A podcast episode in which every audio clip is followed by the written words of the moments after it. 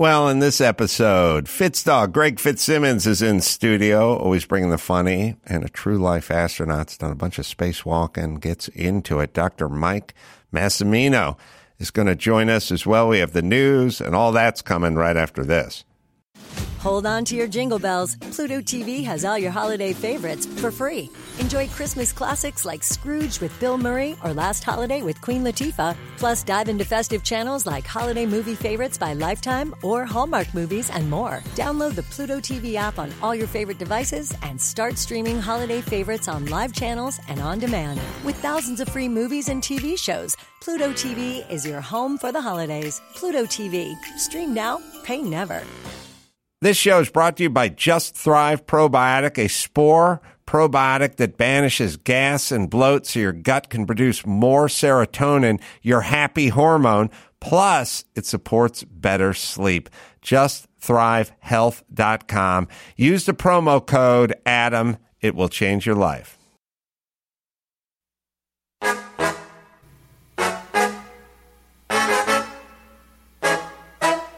From Carolla One Studios in Glendale, California, this is the Adam Carolla Show. Adam's guest today, Greg Fitzsimmons, and the author of Moonshot, former NASA astronaut Mike Massimino. Plus the news and trending topics with Chris Laxamana. And now, on the flight back from Nashville, he gave the airplane bathroom the Fitzsimmons Starbucks treatment. Adam Carolla. Yeah, get it on. Got to get on. No choice but going to mandate you get it on. Thanks for tuning in. Excited that Fitzdog is in studio. Good to see you, my friend. I'm so proud of you breaking in that bathroom on the plane. Uh, nothing sets. Some people take Xanax for a flight, Mm-hmm. but rubbing one out gently, Mm. and I'm talking freestyle. You got no porn. Mm. All you have is the image of the best looking passenger you saw on the way to the bathroom. Or pilot or stewardess. I mean, anyone on that aircraft. There's female pilots. I had a female pilot uh, flying out. Yeah. Was there Mm-hmm. was there planes behind you honking? No, she wasn't Asian. she, she was black. But uh, there was a dude. No, sorry, co-pilot, female. Okay, Yeah, all right. Mm-hmm. that's good. honky in control. I I really always feel bad for pilots because like you always figure like that was their dream. You know, your dream was to be. Uh, what was your dream when you were a kid? My my dream when I was a kid was to play football. oh, that's right. And then it yeah. morphed into. Well, actually, my very early dreams were like real, you know, four or five year old things was like drive a dump truck, operate a crane, you Uh-huh. Know, Tonka toy dreams, you know. Right. Then it sort of morphed into football. Then it, it got real basic for a long time, which is find a job. Like Yes. that, that that was my dream. Move Yeah. out of my dad's garage. Right, right. And then at some point it became comedy. yeah. But Because that wasn't it early. you picture the pilot like that was his dream, and he you know play with little planes when he was a kid, and then you know went to flight school. They got to do like two thousand hours of flying, and then Mm-hmm. and now he's a pilot, and he's flying the plane. He's you know floating above those white clouds, heading Mm-hmm. off into the wild blue yonder. Followed his dream, and then all of a sudden he's got to be a credit card salesman. yes, he gave the pitch. Yeah. He If you- gave the pitch for the uh, American Airlines Mileage Plus Platinum If you, members. if you you, know. sp- if you spend twenty thousand dollars in the next five days, we'll give you a companion ticket. Also, and I'm going to make it a little worse. He spent his dreams. His dreams as a kid was flying, Yes. but he ended up in an F-18 or a Hornet or a you know F-4 Phantom or something, and he was living his dreams Yeah. in a supersonic piece of military equipment, you know, hitting opportunities of target on his way back from Da Nang, you Yeah. know, like really living his dream. And now he's flying a bus filled with poor people who are fighting and pitching the credit card, right? right, right, right. Yeah, and at the end he has to he has to he has to say goodbye to everybody. It's like a Yes. comic at the end of a show selling his merch. Yes. He's got one more credit card pitch on the way out. Yeah. That's what I was doing in Huntsville before I got on the plane. Just buy a book. They're so heavy. We don't want to have to carry them back. Yeah, that's crazy merch. Books are crazy merch. Well, look, the the mer- okay. Let me explain my dedication to merch because I just went out and took two big roller bags of merch. Yeah. Okay. Now, it really I think people will quickly dismiss it as being cheap or thrifty or wanting cash or whatever it is. It's really none of the above for me. It's you know this because you wrote uh, "Dear Mister Mrs. Fitzsimmons." Ah, nice call. Yeah. Thank you. Very funny book. Thank you. When you're done writing a book, the book company calls you and they go, "We got 3,800 units left. Yeah. Would you like us to burn them in a ceremonial fire for a failure?" or that's what I hear. Yeah. Or was it give them to you for free? Uh-huh. Now you write six books, and next thing you know, you have a warehouse filled with cases of books because every book they have three to five thousand left over. Yeah. And they will. I always go, give me the books, and then I get the books.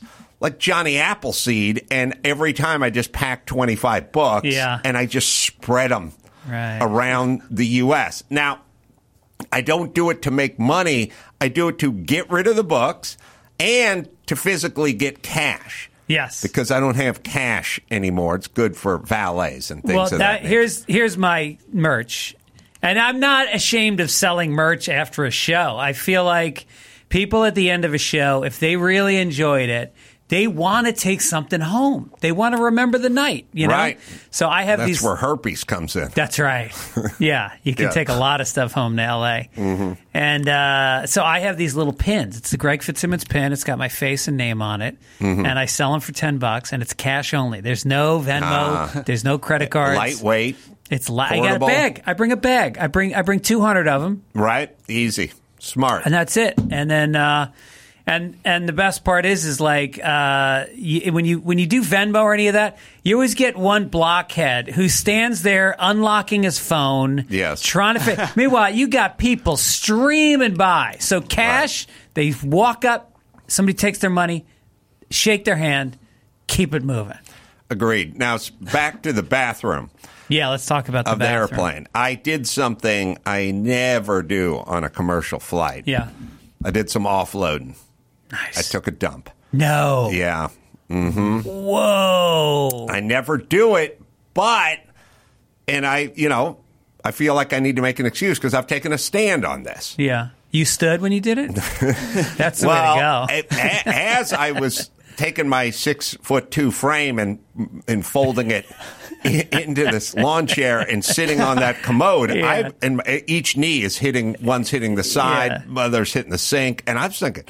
A big person would have a lot of trouble, and maybe that's baked into the design. Yeah. Maybe we don't want the uh, heifers offloading in there. But I was like barely making it, and I'm not a big person. But the excuse is this. Um, I drive home from Huntsville after doing two shows on a on a Sunday. Get back to the airport Hilton or whatever it is in Nashville. Uh, you know, go to bed at midnight. Get up at five forty five. The system is not working as it normally works yeah. go to the airport, wait in line, have a cup of coffee, and then at some point, what used to be taken care of at home or in the hotel room is now going to have to be negotiated with on an aircraft. It's an away game. Yeah. Right. hmm But I, I did my business, worked worked nicely, but I did think there's no way some of these people I see on this flight are going to make it onto this toilet. Well, the other difficult thing is the wipe because the bowl is so small. Just Yes. getting your hand I don't have the elbow. you- I don't have my elbows hitting right. the bulkhead. Right. You Yeah. almost have to do a female wipe and go from the front. Oh, is that it? yes, but don't pull it towards your ball sack. You're going from the front, but you're pushing back. Oh, it's more Zamboni. It's it's the it's the Zaire Zamboni they call it, yeah. And uh, but the other thing that's nice though is they, out of courtesy to the uh, passengers, there's a slight vacuum effect Oh, in yeah. the bowl. They No, they're good. sucking those odors down. Yeah. No, I, I appreciate that. Tell me what you think of this. And I don't know. I don't want to come across as the man, but Yeah. uh, I was sitting up there for a four and a half hour flight. I was in first class Nice. and uh, got a drink and uh, they got the breakfast and everything. I got breakfast thoughts too, so remind me on the air, on the airplane. But um, at some point, I wanted some water or something. I was just sitting there, you know, three hours in this flight, and I went in, and the stewardess who's in charge of the first class cabin. Is sitting in her jump seat just scrolling through her phone. Oh, yeah. They should not be allowed to bring their phones No. on that fucking No. flight. You, that is your excuse to just sit and get caught up on some texting or tweeting or whatever you're doing. She was just sitting there, you know, playing Candy Crush or whatever it was Right. on her phone. It's like, babe, you're supposed to be on your feet patrolling this alley. Listen, sugar tits. On the feet, patrolling this first class section, Uh-huh. Yeah. topping off drinks, handing out waters, whatever you got to do. Give me a gay guy. Yeah. They work it. They Mm. are so like, you know, it makes me so glad for homosexuality when Mm. I'm flying. oh, yeah. And uh and and you know the um well the first class bathroom also is for first class. Now when I'm in coach, Yes, yes. I get it. I did not pay enough money to sit in a slightly cleaner, slightly larger bathroom. Don't Right. Mm-hmm. kid yourself. It's a bigger bathroom. And the flight attendants are better looking. I don't care. Uh-huh. Yeah. The airlines, I'm sure they will claim that that's not the case. It is always the most attractive Mm-hmm. woman. Yes. Uh, no, I agree. That's a no-fly zone. Yeah. you gotta you gotta obey the curtain or whatever that gauze is. They, They put should put up fence, not curtains. No, I I agree. Yeah. What they should do is they should take that serving cart they use when the pilot's Right. got to take a dump and just park it Yeah. right there. That's where it lives. Right. Can't get around it. Um, you know what? I had this realization. Um, so I'm flying out there, and I'm I'm in first class, and I'm going to Fargo, North Dakota. Yep, first show. Then four shows at uh, Zanies in uh, Nashville, and then off to Huntsville. Um, I'm sitting there, and this a, a long time pet peeve of, of mine is if you're in the back of first class and they're serving breakfast or dinner or whatever, they'll they'll say the menu will say like we got braised short ribs, and then at the bottom it'll say we have bean curd with lentil sauce, you know, Right. and you go, oh fuck that, Uh-huh. I want my braised short ribs. If you're in the back of first class, when they get to you, they go, "Oh yeah, we're at," and they'll say, "You want the braised short ribs or do you want the bean curd?" And then you go, "Oh, I want the braised short ribs," and they go, "Oh, we're out of that Yeah. because you didn't pack enough for everybody in first class." And by the way, everyone wants the braised ribs Right. and not the bean curd, but you did a 50-50 split, Yep. and now it's all out, and I'm in first class. But the thing that kicked the shit out of me that I was thinking about it is it's not only are they out of the one you wanted, but the other offering, which is the only one left, is the opposite Yeah. of what you want. So we were sitting, me and Mike August were sitting in the back of first class on the way out, and it was morning. And they said, like, do you want like the hunter's omelet or the meat, you know, the meat lover's omelet with the potatoes and the all, you know, the the sausage and everything? And I was like, yeah, I'll have that. And then Mike said, I'll have that too. And she's like, oh, that was the last one. but but what's You left? love that. You love that. What's left is the waffle with the churro sauce and the candy corn on it because they have to go up. They can't. They don't go meat lovers omelet or would you like scrambled Yeah. eggs and sausage? They have to go savory and then retarded kid. Yeah. That's that's their thing. So Yeah. not only are you not getting like, you know, you go order a pizza and you go, I'll take sausage and onion, and they go, we don't have sausage and onion. We just we just have pepperoni. You're still getting a version of pizza, Right. Might not the top of your list, but but you still like it. Still Yeah. whatever. But they don't go. Uh, what what would you like? Well, would you like? Uh, would you would you like tri-tip, smoked tri-tip, or cotton candy? And they go, and we're out of the smoked tri-tip. And now you're like, I will take some other version of this, but Yeah. I'm getting the opposite because they have to do the opposite. They have to Right, do the granola bowl or the Uh-huh. meat lovers. Right. And Mike is a meat lover, and now he's got this Belgian waffle. in front of him like candy corn on it, and it's like he's just like looking. Going, of course, he ate Yeah. the whole fucking thing, but he's But still. the price of first class is so exorbitant. What's the margin on packing four extra meat lovers? You know, what is that? 50 bucks? Uh, not even.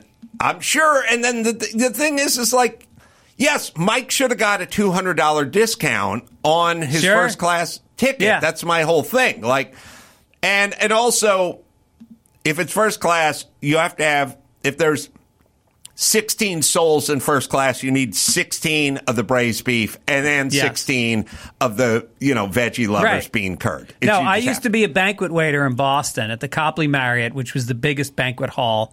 So we used to get the biggest uh, uh, conventions, and these guys would come in, and it would be like a bunch of farmers from Iowa, and they would order the the New England. They wanted the New England menu, so it was lobsters, it was Right. clams, it was clam chowder, and uh, and so we would make, and then there was a choice. You could also have vegetarian, but we made not only the exact amount of lobsters for every single person, they did an extra ten percent, Right. In ca- as That's fringe, what we do on the ground. and then we would serve the food. And inevitably, there would be 30 or 40 lobsters left.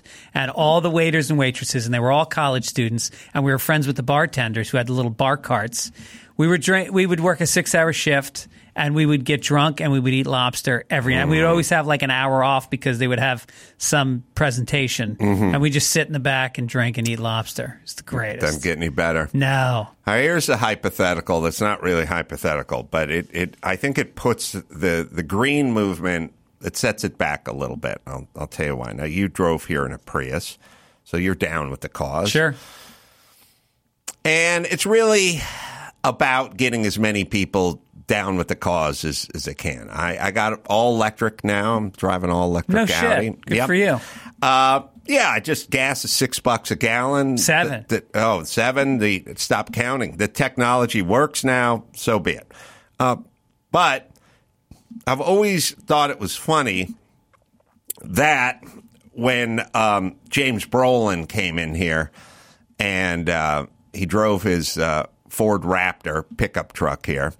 And he was explaining that he got the Raptor that was like 2016 because it had the V8 Mustang engine in it. And when they went back after 2016, they went to a Dur- Dur- Duratec or something V6 turbocharged like this one. He wanted the displacement, he wanted the big lump, the big piece of American V8 Yeah. muscle that uh, would give that Raptor seven miles to the gallon, Right. right? And all he did was drive here from Malibu. He just sat in traffic the whole time. He, he- so the Raptor is a trophy truck for Yeah. guys who never go off road. Right. There's just No, it's like the old guy that's got the 23 year old Swedish girlfriend. Yes. He hasn't gotten it up in four years. Right. And you don't even see guys in Raptors like hauling plywood No. or drywall. That's a Silverado or Ford 250, but this, that's a work truck. This Mm-hmm. isn't a work truck. This is a $82,000 trophy truck that never goes off road. Yeah. And all you're doing, and mostly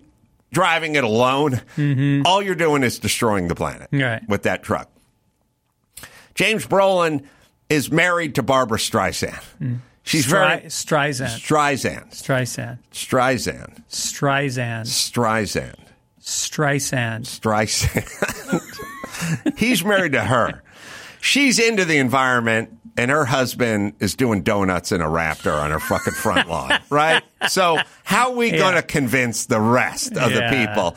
And there was just this thing that came out that uh, Biden got, got reimbursed from Hunter Biden, and Joe Biden got checks from Hunter Biden, and blah blah blah, Chinese connection or something. But the the the White House is going. It was payments. He was just payments for his Raptor truck, and no one cares that he drove a Raptor truck. But to me, I'm like, you can't get Joe Biden's son out of a Raptor.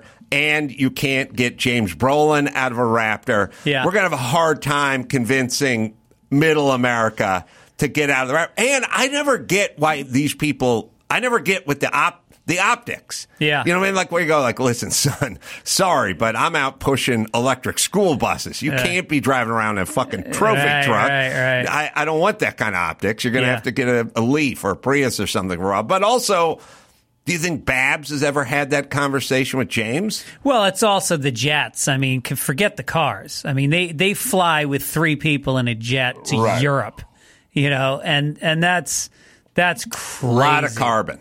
Well, Yes. there was a one of the Kardashians got busted for flying from Santa Barbara to Burbank. Right. And they were like, "What the fuck is your problem?" And they and they're talking about this isn't a little Cessna. This is a giant jet that she's right. got. Yeah. Yeah. A lot of lot of carbon. I mean, everyone who goes to the um, environmental forum in Davos or whatever, they just park all, all the all, all oh, did you jets. read about this? There was uh, there was a in Dubai last week. There was a an environmental convention, and four of the jets from Munich couldn't get off the runway because they were frozen. Oh, yeah. oh yeah, I saw one like tipped over or wheelied or, or something. Right. Um, so Speaking back, of uh, Barbara Streisand, so it's, it's, Streisand. Streisand, excuse me, Streisand. and James Brolin. So James Brolin, in in uh, Streisand's m- memoir, she said that they're falling asleep together, and James Brolin goes, "I don't want to fall asleep because I'll miss you." And, then, and that is where, and then so Diane Warren heard Barbara say that in like a 2020 interview, and that's where she got the idea to write "I don't want to miss a thing" That's what Propofol's for, by the way. by uh, by Aerosmith. yeah, she wrote the song based on that, Based on that line. line.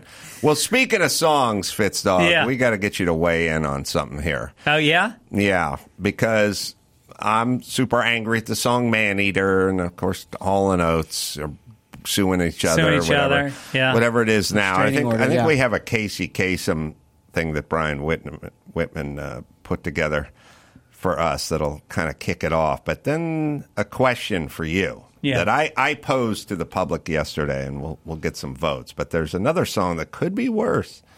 All right, Casey.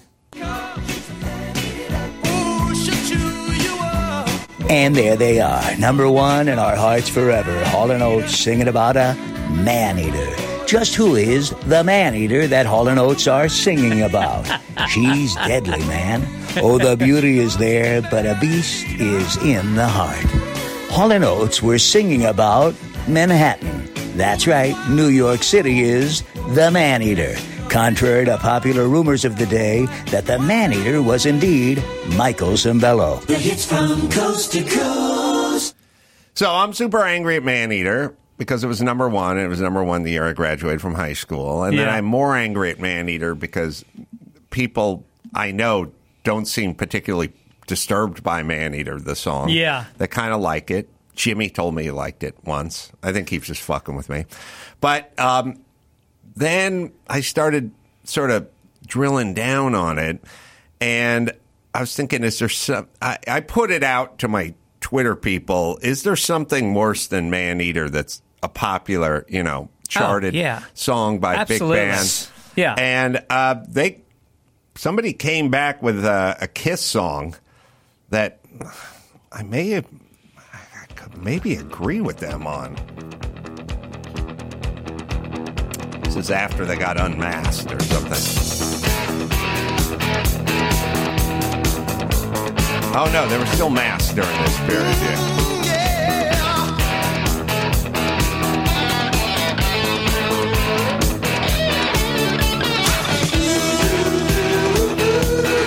Made it to number 11 in 1979.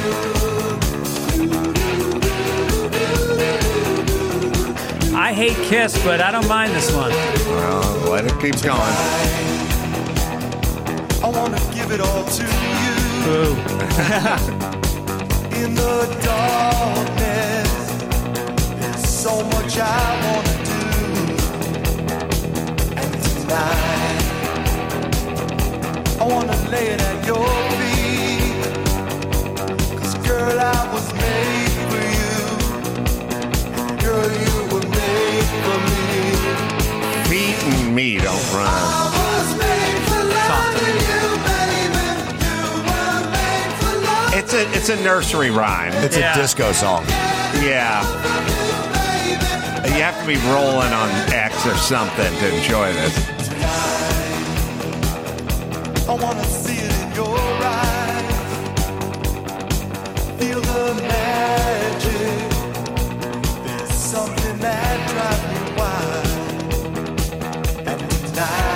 it's horrible, but but is it worse than Maneater? Man, No, I don't think bad. so. I don't like Kiss, but that that one, uh, the melody's not bad. Um, you know, I do love when these guys that are just puss hounds, and all the lyrics are about.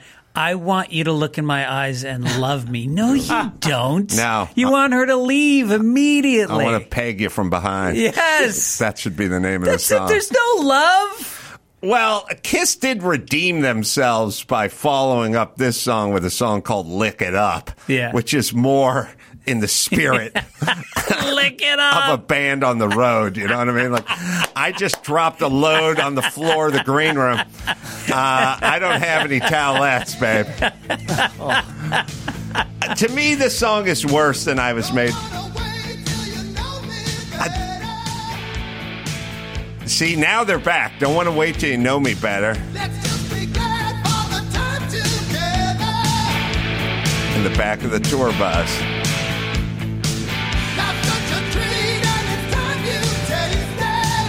You got to taste this dream.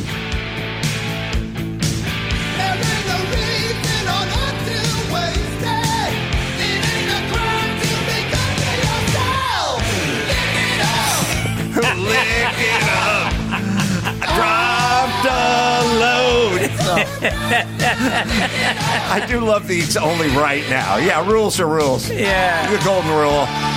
You deserve to be good to I yourself. dropped a batch on your forehead, and now, you know, you read the charter before you came backstage. yeah. Lick it up. So I would argue against you that they they redeem themselves by asking their young fans to lick it up. Yeah, that's not uh, that's not someone you love. no, but I they must have been so relieved to stop wearing makeup because Oh, when God. you're on stage and there's fifteen thousand people screaming and you're you're rocking, that that makeup fits.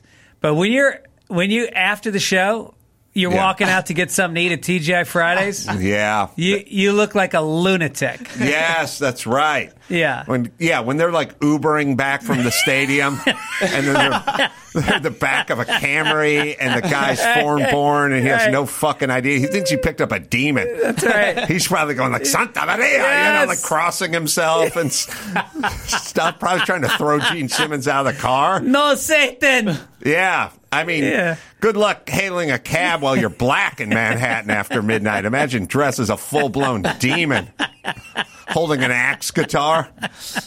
And know? you got a girl who's licking up the back seat of the cab. Oh, and then you pull into some Red Roof Inn that you checked into, and you walk in and you look at you got to walk the sundries department because you're out of floss, and the person by the counter's ducked down, like freaked out, or maybe you just want to buy a Pepsi free. right, right. You're looking for the ice machine. You live for the ice machine, Yeah. like a mini shampoo bottle or Uh-huh. something, and everyone's freaking out at the Red Roof. You know what I mean? Yeah. And then you go up to your room, and the lady comes in with the turn down service, and you're just sitting there in full demon mode. You just blood dripping Yeah. down your chin, and the she pillowcase is covered in black and white makeup. Yes, Yeah. that's right. That's Uh, right. It's a lot of work for her. The next day, you got to get a shuttle back to the airport. You know what I mean? Because you're flying Spirit, and you're wearing nine foot, nine inch tall clogs with claws on them. yeah, You're right. You're so right. I get it. You fly into Burbank. There's a bunch of people there who are flying Southwest, no contacts, you know. You run into some teacher from high school. She's freaked out. What happened to you? yeah. No, that's that's the life of Kiss oh. with the with the makeup. Amazing with 15,000 people in a stadium and they're taking an Uber to a Frontier Airlines flight. Yeah, man, in full full makeup. you know. Yeah, you're right. I never really thought it Yeah, through. yeah. but they had to be relieved to get into their lick it up phase. I mean, just just trying to go to a movie. Maybe you want to catch the late show. Maybe you want to catch a movie And it's after a the kids show. movie. Maybe you like animated movies. You like Pixar. Worse, let's say you're feeling a little amorous. So you go into a sort of local show, you know what I mean? A little rub and tug Uh, yeah, there or right. something. And you're in one of those booths that were featured in the Madonna videos, Yeah. you know, and she's dancing for you and you're in full ghoul makeup, you know, and you reach down and you, you get weird pancake pa- makeup on your hog, you know, now you got this weird black streak because you scratched yourself Yes, earlier in the yeah, day. yeah. Now you got it on your fingers, you know, and now you're going for your hog and there's a black stripe going down it. Or maybe you go into a local massage place because, Yeah. you know, you're up there playing a Right, guitar for two right. hours and you got some back pain and you're in there full demon clothes, you know? Yeah. Yeah. You no come in here with makeup like that. Or let's say you want to use the health club, the gym at the Red Roof Yeah. before you catch the shuttle. Sure. And you're just sitting there on a hack slide and you got these nine inch wedges on and you're sweating now. Look, you want to take a schwitz Right. after Right. show. You go into the sauna. Yeah. You know what I mean? And there's a big puddle of black makeup leather leather pants don't breathe in they the don't breathe No. and that sweat coming Yeah. down your face. Yeah. You're on to something Yeah. here, Fitz. Right. Right. then, ironically, nobody's kissing them. There's hmm. there's no kiss when you're wearing that No, makeup. no, you'll ruin the other Yeah. person's makeup. Right. Right. Maybe it should have been called "Lick It Off" instead of "Lick It Up." Lick it Man, off. Get my makeup off me, bitch. Use your tongue, lick it off. Yeah, yeah, yeah. It's only right now. It's only right. I would have. Uh, if I could never be in that session, like first I'd be like, Gene, you're 43 years old. Yeah. You're singing about licking it up. Right. Number one. Number two, it's only right now. It just doesn't work with lick it up. No. You, can do come on and do it now. You have to do it to hang out with us. now. Now. Or something. But Yeah. it's only right. Sounds like something your grandfather told you. Like Right. like you you threw a baseball and you broke your neighbor's window and it's only right to go over there and apologize. right. That's what that is. Not licking it You up. got chlamydia. You have to tell the three last guys you slept with. It's, it's only right. now. Yeah. Yeah. No, you're right. I'm glad we got into this. All right. Did we get any uh, polling on um, on uh, Oh, I, I didn't submit the poll yet. No. Oh, come on, Chris! I know. Until you submit the poll. Before uh, before you do that, I want to get your thoughts on Kiss as well because Kiss just played their final show at Madison Square Garden. It was a big thing. They were like, "This is our last show ever," and then at the end of that show, they introduced their new avatars, their new holograms, and that's how they're going to be doing Kiss shows from now on, or just virtual hologram shows. I guess ABBA's been doing this for a while. They've been making two million euros a week No. with their virtual with their virtual concerts. So Kiss is now going to do that using the same company, George Lucas. Do you watch it in theaters or on your computer? You watch it in theaters. You go to the place and you and you can watch ver- holograms of Kiss Or ABBA. or ABBA. Yeah. Yeah. Two ABBA. million a week? I heard that they made 150 million bucks this year. ABBA did on Ava- avatars. Avatars. That's what they should call the show. Well, they're fans.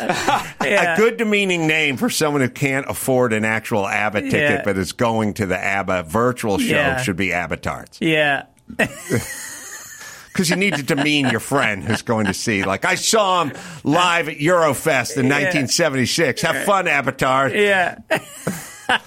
All right, we'll fill you in more on that. Take a quick break, Uh. and we'll see if we can get our polling going with. Uh, now, it wasn't lick it up. What was it? I was made for loving you Mm-hmm. versus uh, man eater. We'll do that with Fitz Dog right after this. Let me tell you about my friends over at BetterHelp. The show is sponsored by BetterHelp. Not every family or community does gifts this time of year. Whether or not your family gives gifts during the holidays, you should give a gift to yourself. Whether it's by starting therapy or just treating yourself to a day of rest, give yourself some love this holiday season. I love therapy. It's always been a big part of my life. Always been a champion for it because when you get your head right, the rest kind of falls into place. So, if you're thinking about starting therapy, give BetterHelp a try. It's entirely online. It's convenient. It's flexible. You don't have to sit in the waiting room with the prying eyes. Just fill out a brief questionnaire to get matched with a licensed therapist and switch therapists anytime for no additional charge. Treat yourself this year to BetterHelp. Am I right, Dawson? In the season of giving, give yourself what you need with BetterHelp. Visit betterhelp.com slash Carolla today to get 10% off your first month. That's betterhelp, H-E-L-P dot com slash Carolla. Just Thrive. Love this product. So much stress. You want to hit the pause button. You want to breathe. Just Calm from Just Thrive can help.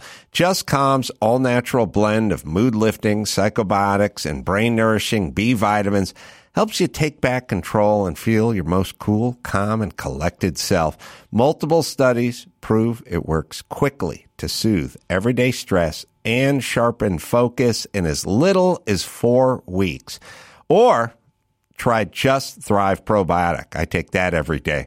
A spore based probiotic that banishes gas and bloat in your gut and can help you produce serotonin, which is your happy hormone. Plus, it supports better sleep. I know the founders of this company. I went to dinner with them. I've interviewed Tina on this show. This is a great organization and they're dedicated to your health. Just Thrive, right, Dawson?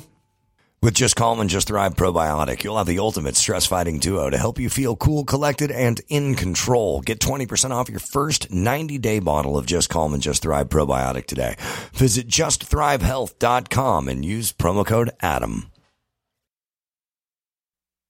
As we venture into our 15th year of podcasting, here's another memorable moment from the Adam Carolla Show's Ace Awards archives. Get these motherfuckers out and get me some Jews. Now, for some new memorable moments, let's get back to the Adam Carolla Show.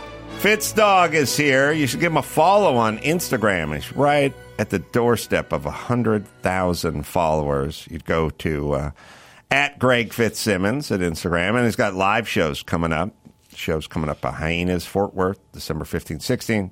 Den Theater, Chicago, January 13th, and Atlanta Punchline coming up on the uh, 18th and 19th of January. Yeah, I was at, uh, did four shows at Zanies and um, in Nashville, and something you guys were talking about off the air, which is I saw for the first, well, maybe not the first time, but I saw the little sweaters for the phones on the The sleeves. the sleeves. Yeah. yeah. So I guess more and more people are going this way, right? It's great because it frees you up to say things. I mean, it, it all came out of I think Chappelle and Louis C.K. both had incidences where they said things on stage. And look, Zanies in Nashville is not a one-hour special on Netflix. You're maybe working some stuff out. Maybe you got some ideas you're playing with. You're a comedian that works right on the edge. You're gonna to find the edge. You got to go over a little bit and Yeah. then go. All right, that was too much. I got to pull it back. That's not what you want on the internet. Right. So everybody locks up their phone. You enjoy the moment. You're in the context of the moment. You get it. This is just us talking, and Mm-hmm. then people get their phones back later. It's great. Yeah, I agree. I think it's just going to be the norm, and and I think it's just going to, you know, it, it'll be. Used to be when I traveled around 10, 14, 15 years ago in clubs, no clubs had a clock on stage. Right. Now, 87% of them have a clock. Love clock. the clock. Love the clock. Yeah. Everyone too. loves the clock. Everyone Yeah. loves the clock.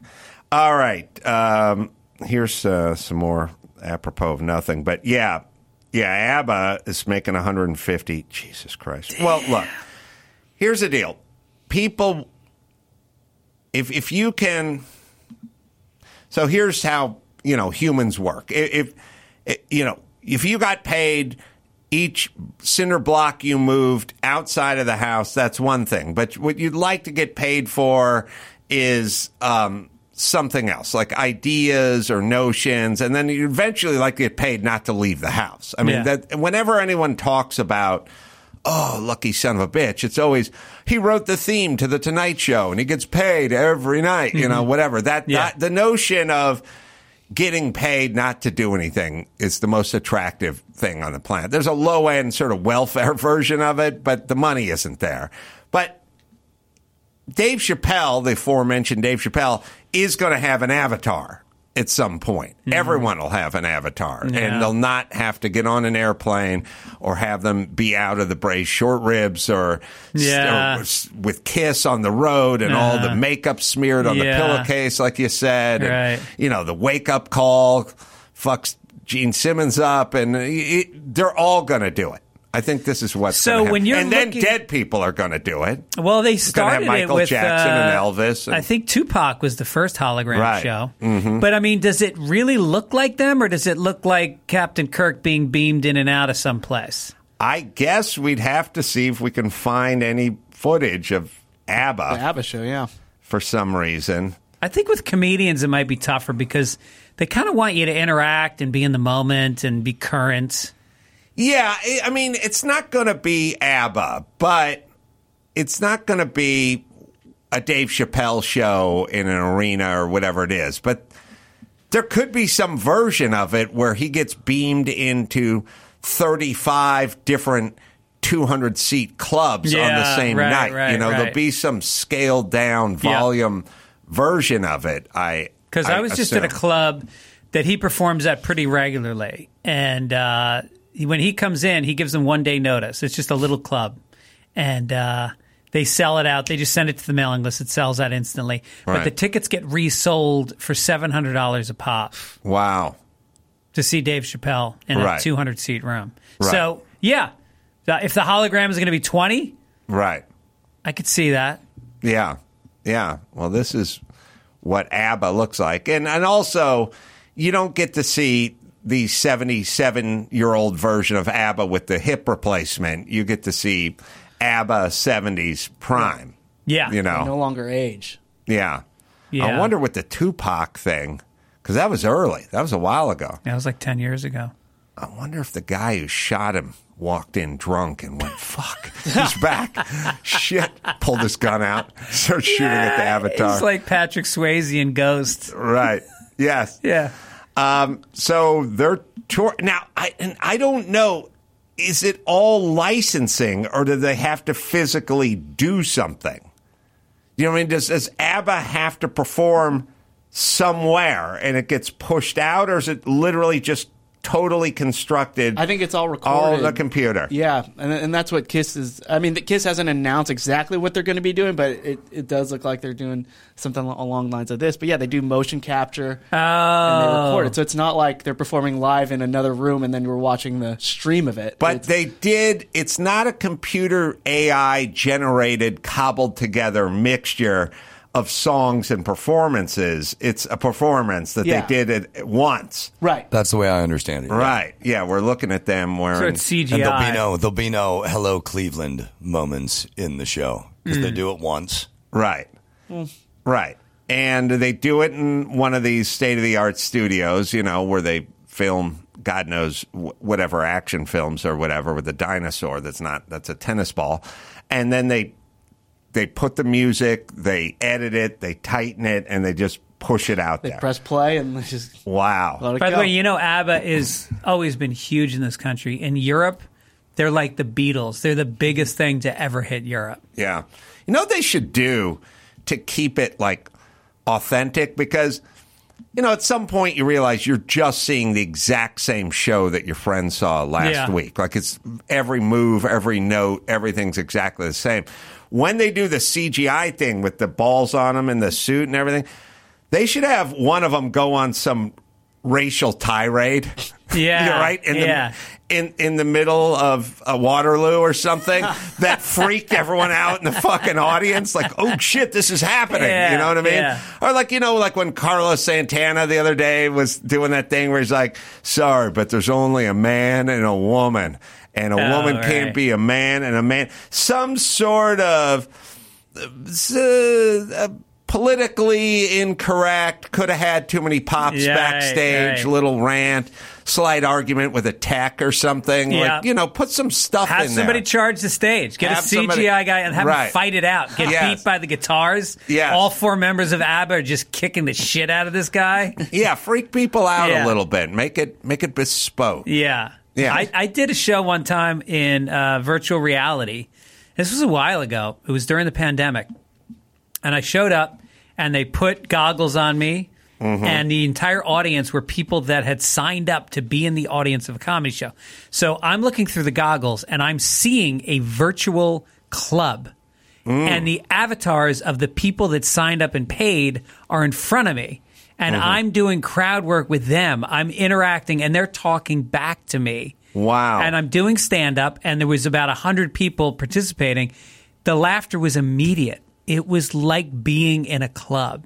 wow. It was insane. That was it the was first time I ever heard of anybody like actually simulate a comedy club. Yeah. 'cause everybody I know who's done it virtually is hated It's weird. it. I did it during pan- the pandemic, and then I haven't really heard about it since. So they have the technology now. Um, I don't know why, but somebody shot. I was looking at a tweet of a guy. I think he was at a subway or something in a subway, not a restaurant, but um, took a dump in a bucket in a mop bucket. Have you seen this? I just saw it. It was. Uh, I mean, it must be the subway or something because looks like, like a a homeless guy the L train. sleeping sleeping on the ground, and uh, it's officially on. So Didn't Justin Bieber do that? Justin Bieber egged a house. I think he shit in a bucket in a club. Oh, that sounds sounds Yeah. sounds familiar. This- Allegedly. this guy did it right in the middle of, right in front of God and everybody. The everybody. L train. yeah, He peed in the mop bucket allegedly. He Justin, did. Justin Bieber. Yeah. Oh, oh, Bieber. Oh, he yeah. peed? Well, yeah, that's fine. That's no harm, no foul. The guy's mopping the floor. and the guy pulls his pants down, Oh damn! sits on the bucket, Damn! And then the guy's mopping the floor is like, uh, "Excuse me, that's my mop bucket." I do like when he. It's silent. Then he picks the mop up and throws it down. Now everyone's And scared. then he's finishing. He's going back. No! Yes. Yes, he's going back to taking a dump. I think this is fake. Really? It why why like is this- somebody filming it before? Like, why is somebody rolling video on this situation before he even gets up and goes to the mop bucket? That's true. Hmm. That could be true. I think it's staged. What's But the you guy? Isn't it stage, but those are those extras walking No, by no, in the they're, they're doing it in front of people, but Oh. they're, they're both performers. they're cooking Right. it. I think it's cooked for, for reaction. Wow. Could be. Outstanding sphincter control. If you can sit down, release, clench, get up, fight, Yeah. and then release again. Yeah, yeah. That is uh, world class. That's kind of what I felt like on that uh, 737. Yeah. Hey, so you say cooked? I think I think it's cooked, but It I could mean, be. I have no proof. It could. It's it- just weird that somebody's filming a guy just mopping the the floor. Well, he could have been filming the home. I don't know. We got to watch from the beginning again. He could have been filming the guy passed out. I don't know. He's filming All right, so maybe and and uh, let's let's uh let's let me query this. All right. There's got to be opportunistic filmers now. Do you know what i mean? Like Yeah.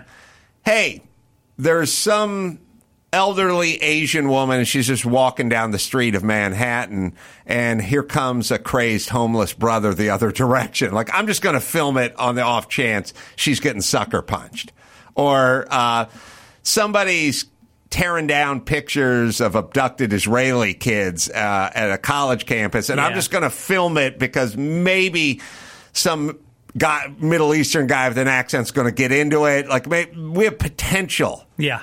There might be something potential Right, here. right. Uh, maybe that's going on. You think cooked, huh? I think it's cooked. Well, I mean, here's what's amazing about The it is he sound. releases the buttocks, but the penis stays in the pants, which I would be physically unable to. Ca- I can't cut off one. There's Right. one faucet. Shit in Right. the bucket. He's shitting in your bucket, man. wait, the guy who's filming it is yelling that? Call the police. Sounds like Michael Rapaport. Uh, Bad acting. Break it up. Yeah. Don't do it again. Yeah, and the guy's just standing there. He's shitting in the bucket. Like the reactions Yeah. around him might be real, but look, like the workers, like, oh no. Yeah. The guy Fucking ma. The guy who's yelling, the guy's filming it is the one yelling he's shitting in, a, in your bucket. Yeah. Yeah, now I don't trust that Sounds guy. like Rapaport. It's either it's Rapaport. It's got a lot. He's shitting in your bucket, It's it's very jerky, boys. Yeah. Yeah, Or, you know, they did that uh, on um, Call the cops. Jackass. They went into a, a, a hardware store, remember? And the guy sat down and he started shitting in the toilet. Oh, in right. the oh store. yeah, mm, Yeah. yeah. That was real. that was That was real. real. Yeah. Yeah. All right, so my dream is over. I'm that sorry. was cooked. All right. Wow, Jesus, give a guy a break. He's having a hard day. I, I staged and cooked videos for reactions like this are one of my biggest internet pet peeves. yeah. Oh, really? Like a, a lot of those like fights on planes or like people bringing like a peacock on a plane, they just go to that place where you filmed Road Hard and they just make fake videos to outrage people. That place Is that right? Well, Chris Yeah. is saying the inside of a fake airplane. a fake airplane. yeah, sorry, that, that Yeah. studio where you go and Yeah, film plane scenes, like it's just, Yeah. you could tell by how wide the airplane is. Or, Oh, or really? just Like, or like, the, or you Oh, can, why can you man. hear everyone so perfectly when a plane's flying? Like it's just, it doesn't make sense. So people make these fake videos. And they, they put them out as they're real, so pe- so everyone can comment, and you make I don't know money off of the Oh ads. I don't man, know. I thought we're coming undone as a society, but now we you're are. saying No, there's definitely some real ones. we're all but- turning into cinematographers. so you're saying there was multiple shooters on John F. Kennedy? That's that what he's footage saying. was. I'm, I'm just saying, Cooked. it all started Yeah. with, with Mr. Zapruder. Yeah. Uh, well, there's one. There's a film that is definitely not cooked, and that's the woman knocking her friend into a bus and almost getting her friend run over by a bus, which I found interesting. But I, but it's more of a sociological thing. It's two women. Maybe they're walking in Europe. I don't know. Kind of looks European. Well, the bus is on the right side of the street, so that's probably London. Ooh, look at you. You're right. And the bus is going by and she nudges her friend, like throws a little hip action at her friend, and her friend falls down and almost gets run over. This I mean, looks kind real. of does get run over by a bus. We can we can show you that. She bonks her friend. Oh, damn! Why? Damn. I know. And then she helps her and gives her a hug. Yeah. She See, gives you're it- okay. Now, okay, here's the thing. Here's the reason I'm showing this. Um, women didn't engage in this behavior in the past. They didn't fuck around. they didn't do any of the stuff they're doing now. They didn't fight Yeah. in places. They didn't scream into microphones. Like women were ladylike Uh-huh. and the whole just the whole realm of like fucking with people that's what dudes did you know Uh-huh. when a woman when a guy got drunk and passed out immediately all his friends drew a cock on his forehead Naturally. right women were like you got to help tina to the bathroom and keep the guys away from her and whatever it is um, women are becoming dudes now. You never saw a woman fighting when I was a kid. You didn't hear them like freaking out, like screaming about, you know, whatever political cause or whatever, like having meltdowns and stuff like that. Now they're getting into practical jokes, like dangerous practical jokes, Yeah. which was always the realm of the dude, like the dude who was like looking off the side of the building, like, I don't know if I can jump the swimming pool. Friend would always push him, right? S- uh, This is women now. This is a new thing.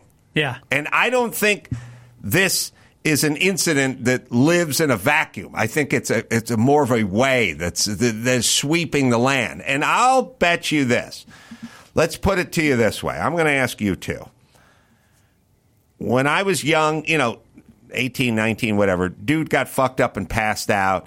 You would tape him to the chair he was on. Put You his would- hand in warm water so he pisses himself. put a cigarette or uh, guys would pull their dicks out and put it in his ear and take a picture you know you you take a sharpie and draw a dick on him you might put a cigarette butt like his mouth or something take a picture whatever it, it was always fuck with right women 0% in that department i think women are now probably up. Maybe they're I think it 20% started with punk rock, maybe like 1979, when women started wearing stud collars and. I was made for loving you came out yes, in 79 That that's right. Yeah, but women now, I'll bet you if a ch- fat chick at a sorority passed out drunk, her sisters would fuck with her. Now at a higher rate than zero. Because it used to be zero. Yeah. Now it's woman on woman fuck with crime. I mean, this chick was drunk or something, but she was just fucking with her friend. Yeah. But she literally almost got run over by a double watch. bus. I mean, it was not even a standard issue city bus. It was a two bank. It was a two lengther Yeah. bus. I mean, Jesus Christ! Wow. I even know how she avoided getting run over because she got bonked. It looked like she was right under the tire, but yeah, the looked like back wheel under was the right tire near her head. yeah. Yeah, you got to go back. One I more love that the sign on the back of the bus is cross safely. It's, it's Yes. a triangle with a pedestrian in it. Oh man, and if women are fucking with us now, now it's on. Yeah. They're they're fighting and they're fucking with their friends and they're becoming dudes. And dudes got the man knot bun on top and all the bracelets and everything. We're just we're switching. We're switching roles. Yeah, I knew you always said that men are becoming women, but the women becoming men. Yeah, I missed that. little- I, but I think Yeah. that was part of the equation of in 50 years we'll all be chicks. But yes, you're right. Women women Oh. are becoming men and men are becoming women. So it's on So, everybody. going back to your case of like, what made them find this footage? This looks like that's security footage. It's security footage, but it's rolling 24 hours a day, seven days a week. What made you- them look for this? Maybe she's pressing charges. Maybe. Maybe the arm around around her shoulder after she got up wasn't enough. Yeah. Um, So Dawson went out and played. Oh, before before a we get to Dawson's yes. thing, um, I was just sent this. Uh, so the video of the mop bucket poop thing uh, was a prank sketch Mm. from comedian Morris Cornbread in 2021. So there you go. God damn it, you're right. Uh, Dawson, well, here's some comedy. So Dawson announced that he was going to Austin to do a show where you do a seven minute set straight, and then then you go Sober. backstage sober, and you go backstage and you have some drinks and blow a doobie or two, and then you go back out and do another set. And so he left the building with that last week, and then when he returned, I heard from the other room Emmy say to Dawson, "So, did you uh, you, did you get fucked up?" And uh, Dawson earnestly, after pausing for a moment, said, "Yes, occasionally I get fucked up." And then Emmy went, "No, for the." Show that you were talking about, Yeah. 'Cause Yeah. he thought it was just a general, General. question. Yeah, I yeah, thought it was a general Austin question. to be fair, question. General and that was a general. question. That was that was a, a fair answer. Occasionally, I got Yes. fucked up over the last Yeah. five days, but Yeah. yes, I misunderstood. So, how was the show? Uh, the show was great. I took it seriously. At um, I'm. It's called Get Ripped. So it was seven minutes sober, then seven minutes after, whatever. Um, Different material on each set? Uh, yeah, different material. Um, and I did not. You know, I'll usually get high before I. I'll smoke a joint before I go to the airport. Um, didn't no edibles, no nothing. I stayed completely sober um, until That day. after my set. And, um, and so I, I had a great, a great first set. I had everybody laughing. It was awesome. And then as soon as I finished that set, I went right over to the bar and got a double shot of Jameson. Mm-hmm. Because you know I was looking forward to it all day. The last thing I said on stage was, "I cannot wait to go get high right now." I'll see you guys later. So I had my couple of shots of Jameson, and then I went up to the green room, and they have a uh, a weed dispensary um, that sponsors the shows. Is this the Vulcan? This is at the Vulcan Yeah. Gas Company, yeah. And um, they bring in, you know, they brought in bongs and joints and all kinds of weed. Mm-hmm. And as soon as I walk back into the green room, I walk into a cloud of smoke. You cannot see three feet in front of you. You got hot boxed. There are like 12 people in this small room. Like five of them are from the dispensary. Um, but it's constant smoking. So I all in probably smoked six joints, had about nine bong rips, Um, Damn. three shots of Jameson, and two beers. Mm-hmm. and by the time I went back on stage, I have not been this stoned in a long time. Mm-hmm. And so I start going through my set, and I'm like, and I'm I I don't think that I've got this. You know, mm-hmm. a lot of times you go up there like, I got that. I, I know everything. Yeah. I'm on it. I was just praying that I got this. And at one point, I realized that I did a couple of jokes out of sequence. Huh? And mm-hmm. so that sequence didn't work as well. And so when when I did it wrong, I stopped the show and said, "You know what, guys? I am really, really high right now because this one thing that I forgot to say, which is this." Mm-hmm. Now, if I had said that and then that, and I did that, um, my kids are going to be a retarded joke.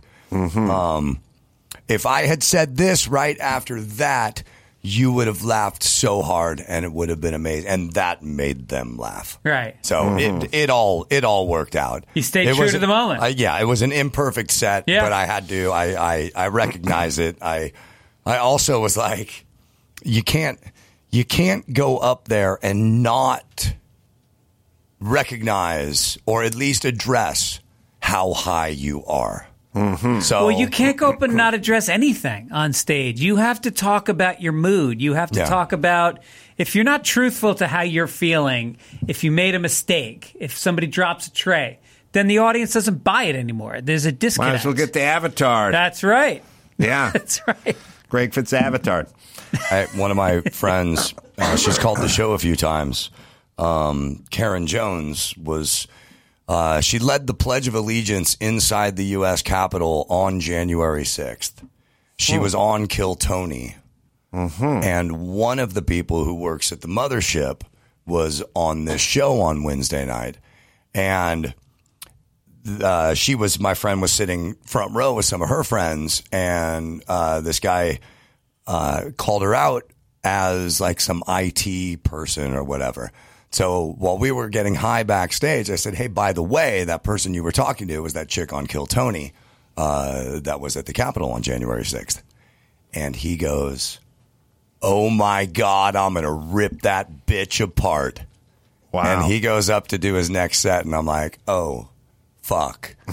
so he just goes off for 10 minutes or so, um, all about, you know, whatever, Republicans. And I had to follow that.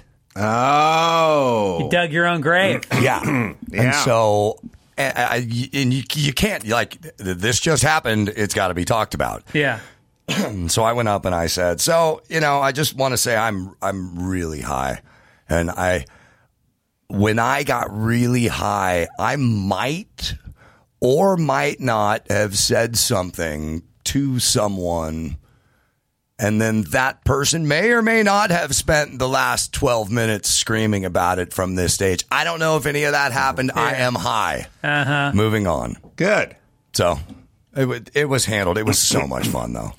All right. We got uh, news. Sure. I don't know what We're not going to talk about the songs we hate. Well, we're going to figure out. I don't know what the poll is. I gave you a poll update. Oh, you did? I could, yeah, I'll give you a poll. Well, we'll do it. We'll take a break. We'll come back with doing this. We'll Oh, give you a man. poll update on which is worse. I, I, you can't do worse than Man Eater to me because even though I was made for loving you's horrible, it at least moves in some Yeah. direction. It's, Wait, isn't a poll update now on stage three? Yes. Mandy. That should be a poll update. All right, we'll be right back right after this. Stamps.com, add stamps.com to your wish list this year. They've helped over 1 million businesses save money and time during the holiday rush, and they've been doing it for 25 years. We've used them here for years, 12 plus years. We send out merch, books, paperwork. It's all with stamps.com. Your personal post office. That's stamps.com. Now, taking care of orders on the go is even easier with the stamps.com mobile app. Need a package picked up? Just schedule it through the stamps.com dashboard. Give your business the gift of stamps.com so mailing and shipping is covered this holiday season. Use promo code ADAM for a four week trial plus free postage and a free digital scale. And that thing goes up, I think that's 60 or 80 pounds. We use it here all the time. No commitments or contracts. Just go to stamps.com, click the microphone at the top of the home page and enter the code ADAM. Hold on to your jingle bells. Pluto TV has all your holiday favorites for free. Enjoy our season's greetings category with nine holiday channels, including holiday movie favorites by Lifetime, Festive Fireplace, Holiday Lights, and Hallmark movies and more. Download the Pluto TV app on all your favorite devices and start streaming holiday favorites on live channels and on demand. With thousands of free movies and TV shows, Pluto TV is your home for the holidays. Pluto TV. Stream now, pay never.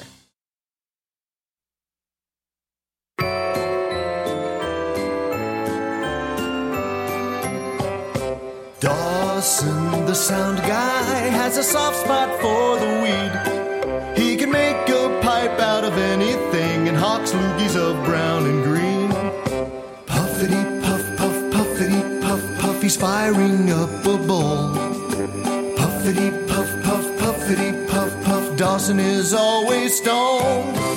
Fitz Dog in studio. You can uh, find him on his Instagram at Fitz, sorry, at Greg Fitzsimmons, at Greg Fitzsimmons. Let's give him to 100,000 followers. Website, fitzdog.com for all the live shows as well. So funny. You were so, we just played that Puffity song, Puffy song, because I was just saying to Dr. Drew earlier today, I go, do we need Poofy and Puffy? They're the same thing. Poofy and puffy. Yeah, we use some people say poofy, and we have the word poofy. It's a word, and we have the word puffy. Never heard the word poofy in my life. You probably heard poofy, but you thought puffy. Maybe. People say, "Oh, that guy's hair is super poofy," Right. But they mean puffy. But puffy and poofy are two different words that mean the same thing. We looked it up. Did There it Poof- is. Did Poofy get canceled last week? Poofy was derived from. wait. Puffy- Puffy is derived from poofy. So poofy predated puffy, but Yeah, so poofy needs to be is filled with air, whereas puffy could just be like something swollen. yeah, I guess it's the difference between poofy and puffy. Is poofy is of or pertaining to something that is puffy, filled with air. I don't think it need. I don't think- like the does exact it need same to be filled with air? Yeah. It's the same. I'm saying we don't need both. Yeah. You should have poofed on that joint instead of puffed, is what I'm saying, Dawson. But we do need puff, but we don't need puffy. Or we don't need poofy. Fitzdog, you just use poofy. No, puffy. I said puffy. Yeah, puffy's your word. Yeah, yeah, yeah. Poofy exists. Yeah, and We don't need it. Yeah, I think it's. Uh, I'm trying to think of other words that are redundant that we don't need. Um, I'm going to think about it. Give it some thought, I'm going to get back to you. I got this scratch sheet and a pen. please. Homework. All right, what's in the news? Well, let me give you an update on the uh, the song poll really quick. So we tweeted out which song is worse, "Man Eater" or "I Was Made for Loving You." Mm-hmm. Over 250 votes at the moment. "Man Eater" is worse. 58.4 percent say it's worse. Not much, though. it's not a not a foregone conclusion. No, it's it's close, and some of the comments are, um, "You can play I Was Made for Loving You at the strip club." Can't say the same for "Man Eater." It's a good point. It's a good point. But a lot of people like Man Eater, and a lot. Uh, someone and I was made for loving you. Someone said that's a guilty pleasure of mine. no. Um, trick question. They're both awesome. Someone said No. Oh, cool. so. Yeah. All right, so rank these three: All right. "Uptown Girl" by Billy Joel, Yep. "We Built This City" by Jefferson Starship, Yep. and "Kokomo" by the Beach Boys. Those are all Tool tunes. We as built this city is the greatest. As we refer to, those are songs that I would listen to, but with the windows up on the yeah. car. Oh, really? And, and the the actual, you want to know the actual definition of the Tool tune? We say like it's a song that you're enjoying. Like you know, if Barbie Girl came on or something, or I'm too sexy for my shirt or something, I might listen to it, but I would roll the window up. yeah. I think it would be.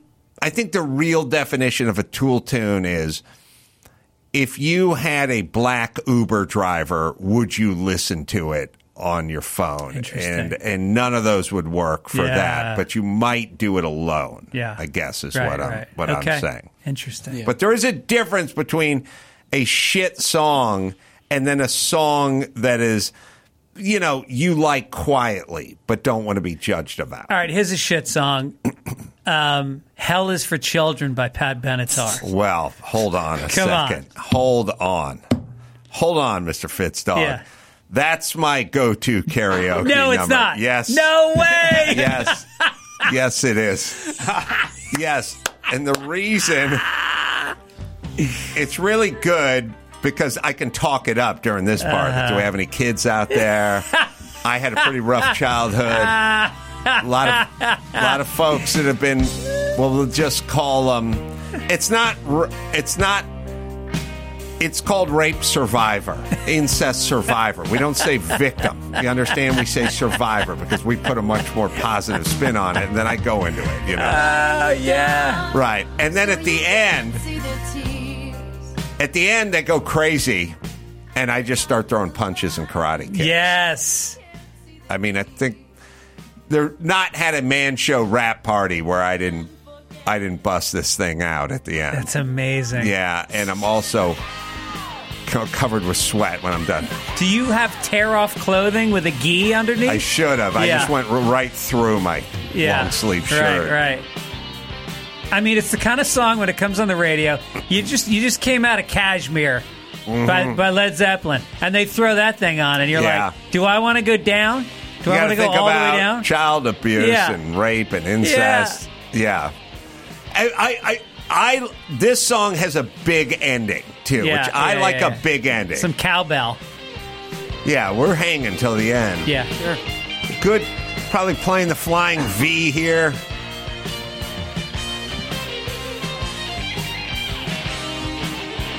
The guitar is fucking amazing. This Neil Schoen, is that his name? Giraldo. Giraldo. They've been married forever. Right. And she's Big- still not in the Rock and Roll Hall of Fame. Oh, you guys see me throwing kicks, sweat's flying, spittle everywhere, singling out a kid in the crowd, getting in his face.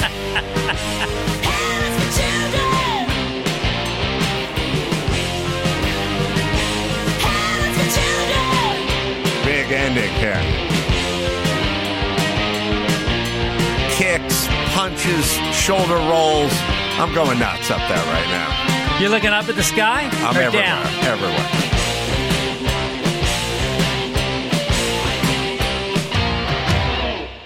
Oh, that's how you. That's how you end a song. Wow. Yeah. Sorry, Fitzdog. Yeah. Hell for Children is not on the table for the Iceman. I start with Vehicle by the Ides of March, and then I finish with Hell is for Children. That's that's how I roll. Yeah. Karaoke then standpoint. Do you collapse on the stage, or is it James I Brown thing all. where I somebody leave it all. leads I have you a guy who brings a robe Yeah. out to me. It's kind of a cape robe. It's terry cloth, but it's a cape, Uh-huh. Yeah. you know, and he just kind of helps me. Are you? Are you given a scepter? No, I'm not.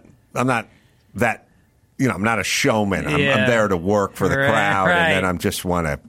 You're a Get conduit the- for the music That's right. It, it travels through me. through you. Yeah, and occasionally, if uh, there's a lady I want to do a duet with, I will pick up this sheriff song.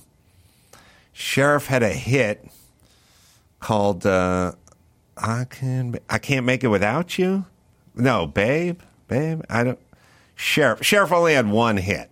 The band Sheriff, but I'll I'll bring a lovely lady. You know, I extend my hand Yeah. and I bring I'll bring a lovely lady out of the crowd, and we'll we'll knock this bad boy out. Hmm. Can't even tell it's from the '80s. Timeless. Yeah. And I'll look at her when I'm singing. Obviously, Yeah. this will be my part. Rose in your teeth or no? No, I can't sing with the rose, but I'll Oh, present naturally. a rose What am I to thinking? I'll drag my hand, backhand on her face. I'll drag it. Uh, you know, it's creepier that way when you go back.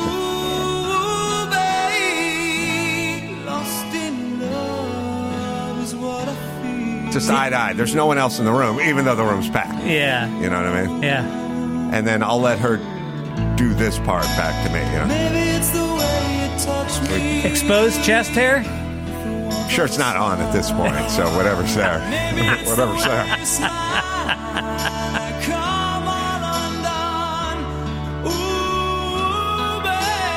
And then we come together for for this part after the after Yeah. the bass kicks in. So this is where we both hit it. We turn toward the audience.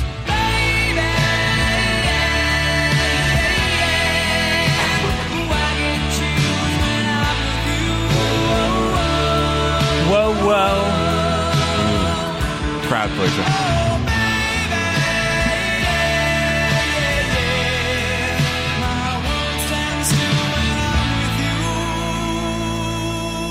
I can hold that note.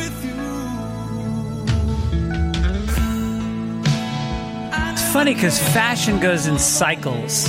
Like every 20 or 30 years, the same thing comes back.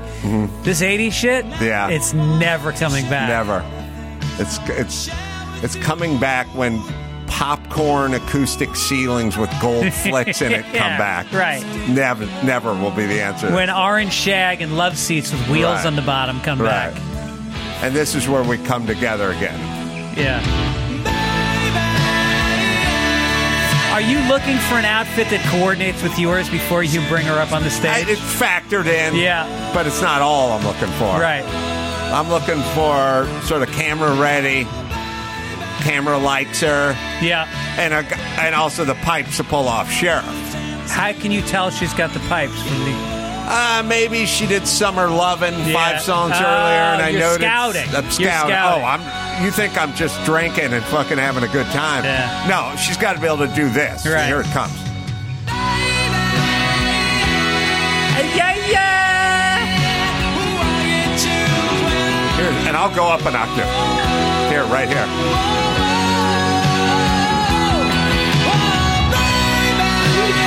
Oh, blow the roof off this place. Especially this part at the end. This is where the room goes silent. Some guys will be holding lighters up. Other guys will be on, have their legs on their shoulders. You know, What percentage of the women are crying at this point? you'd be fast, quicker to figure out which ones aren't crying. Yeah. it's faster. Yeah. This is and now here's where I kick it in. Now this is the this is the lighters.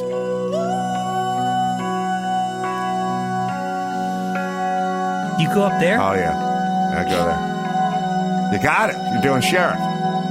Most people won't try it. You know they do the, you know they, they pick some fucking Dean Martin shit that's in everyone's register. You know, not me. yeah. I go right up. Damn, I'll take on sheriff. that is impressive. Yeah. Every once in a while, the guy runs karaoke doesn't know what the fuck sheriff is, so they don't they don't roll that deep. That's why I show up my own sheriff, Yeah. and I deputize him to play sheriff. Play That's right. Yeah.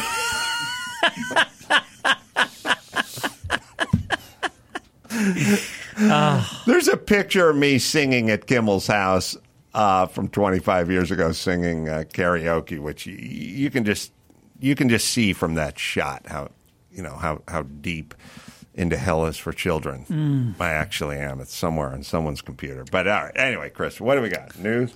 Yeah, so um, there's a story about this YouTuber who in 2021 he he's a he's a pilot as well. So he takes off on a single engine plane.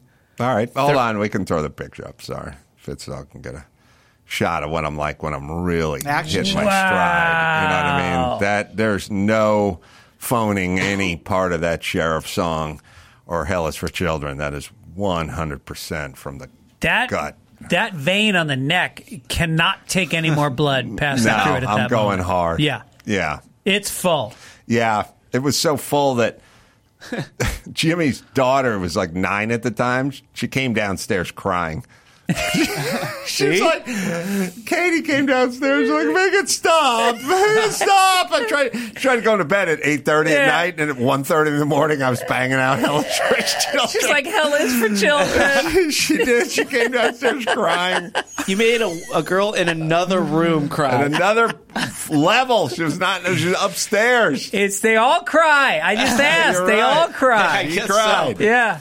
All right, YouTuber. Oh yeah, so he takes off on a plane. Uh, Thirty minutes later, while flying above the Los Padres National Forest, Mm-hmm.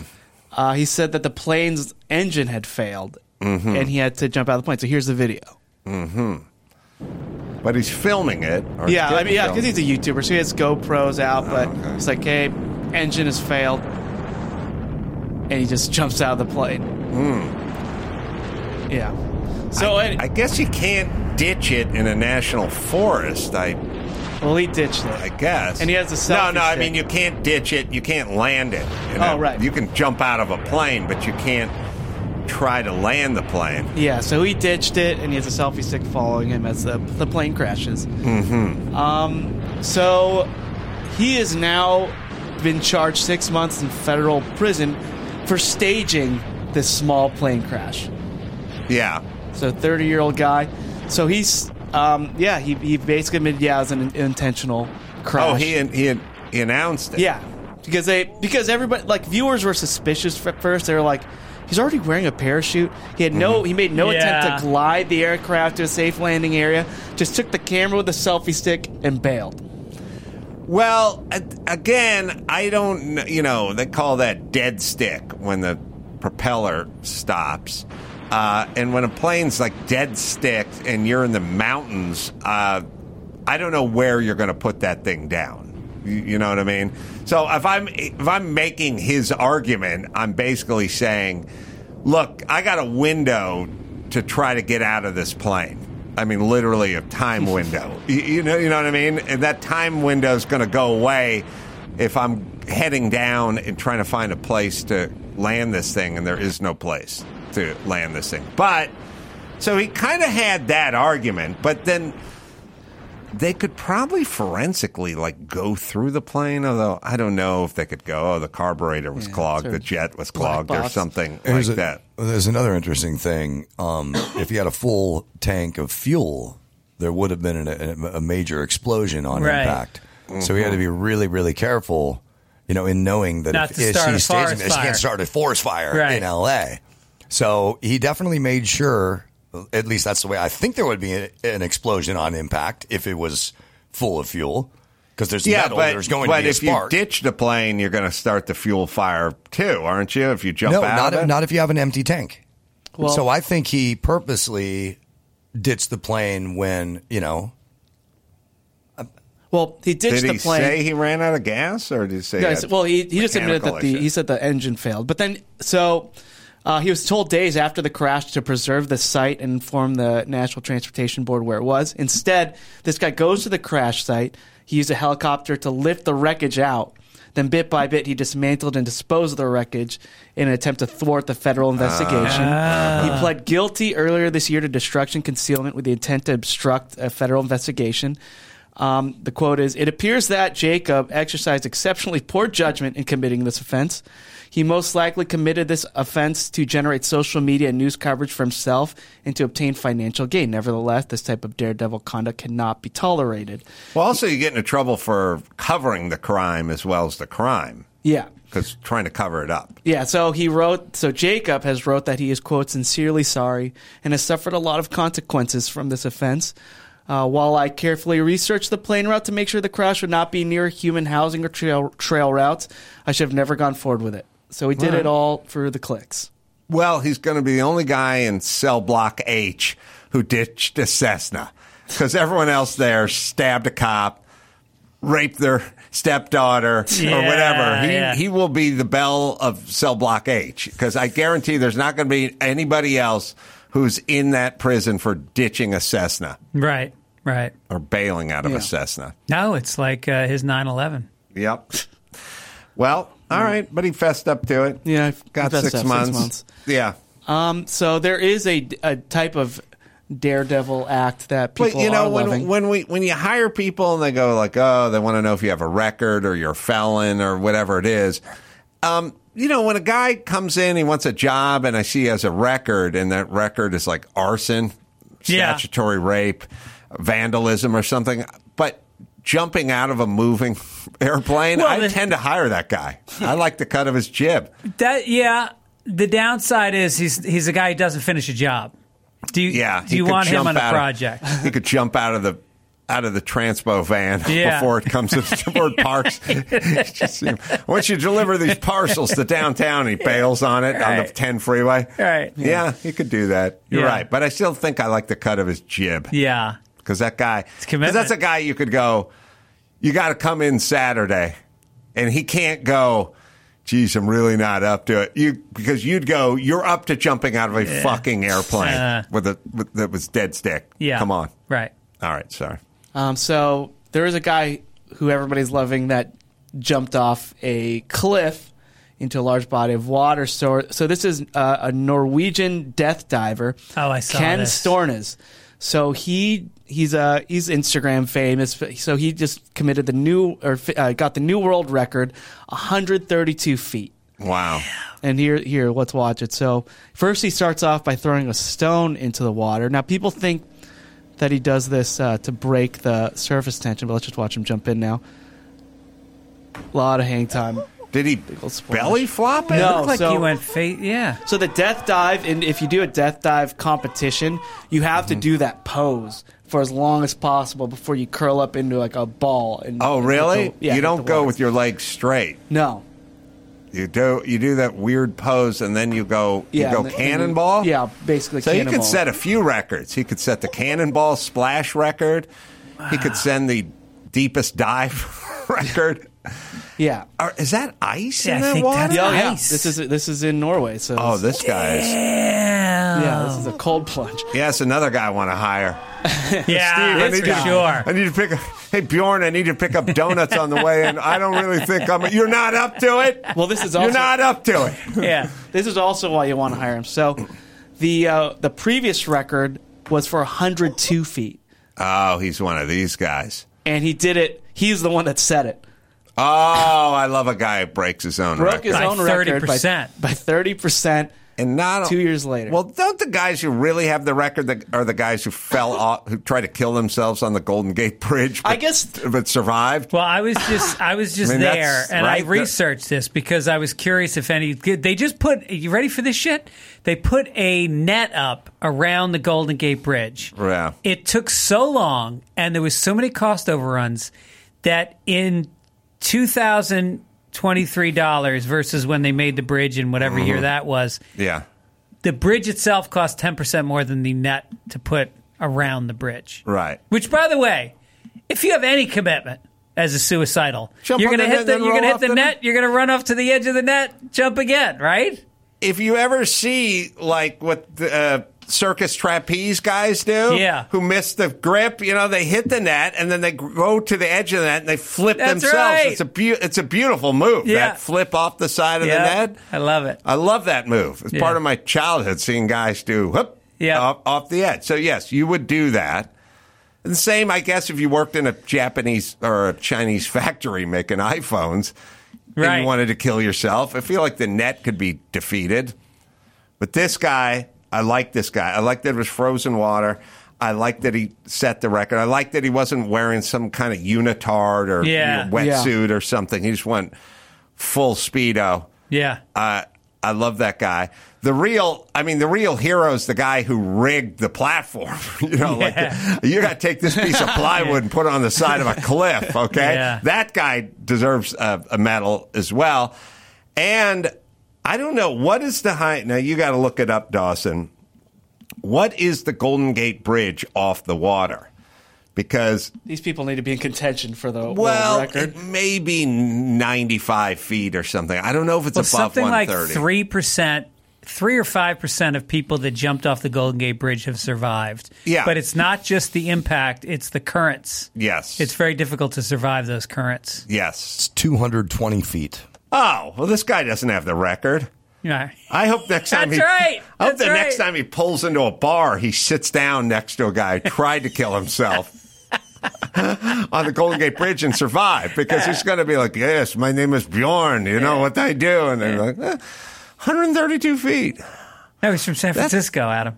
That's cute." Well, not Bjorn. And that that's at No. high tide. So Oh. if you go at low tide, it's it's much a much farther drop. Anybody could tack a hundred feet onto this guy's record Yeah. who survived the Golden Gate Bridge. Those And are a- the real and a- heroes. and a tougher piece of water to get out of. That's right. Yeah, and sharks. The That's sharks under the Golden Gate Bridge. That's right.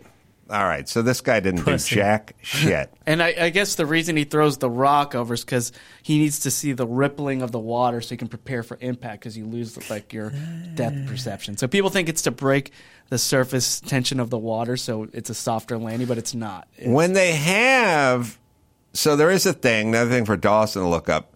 High divers into water, like when they would do it as like a sideshow at like, um, it used to be a thing. Acapulco cliff diving used to be a thing. They used to do a dive in, uh, it, it, like Marineland or SeaWorld or something, there was such a thing as a sort of sideshow, which is high divers. And Right? they'd land in little pools. They'd land in pools. Yeah. Yeah. And they would bubble up the pool at, Uh-huh. at, to give them a spot. And I don't know if it had something to do with softening up, but it would bubble. It would bubble. And these guys would do it. And whenever I saw this, any of this, I was always like, the jump from the platform at the top, which was crazy because guys can go full handstand with this little two foot by two foot platform Yeah. at the top. The hairiest part of that whole endeavor was the 90 foot ladder climb. That was like outside of the pool. Yeah. You have to climb up a hundred foot ladder, and if you fell, you hit the asphalt. Yeah. You weren't. It wasn't in the middle of the pool. It was Right. outside of the Yeah. pool. So that's kind of a crazy gig. But they bubbled. Have a video of a high dive record from 1984, uh, 172 feet. Oh, see this guy standing on that little fucking ladder, and they would do flips and stuff. Oh my god. I mean, how Look at this. crazy is the ladder part?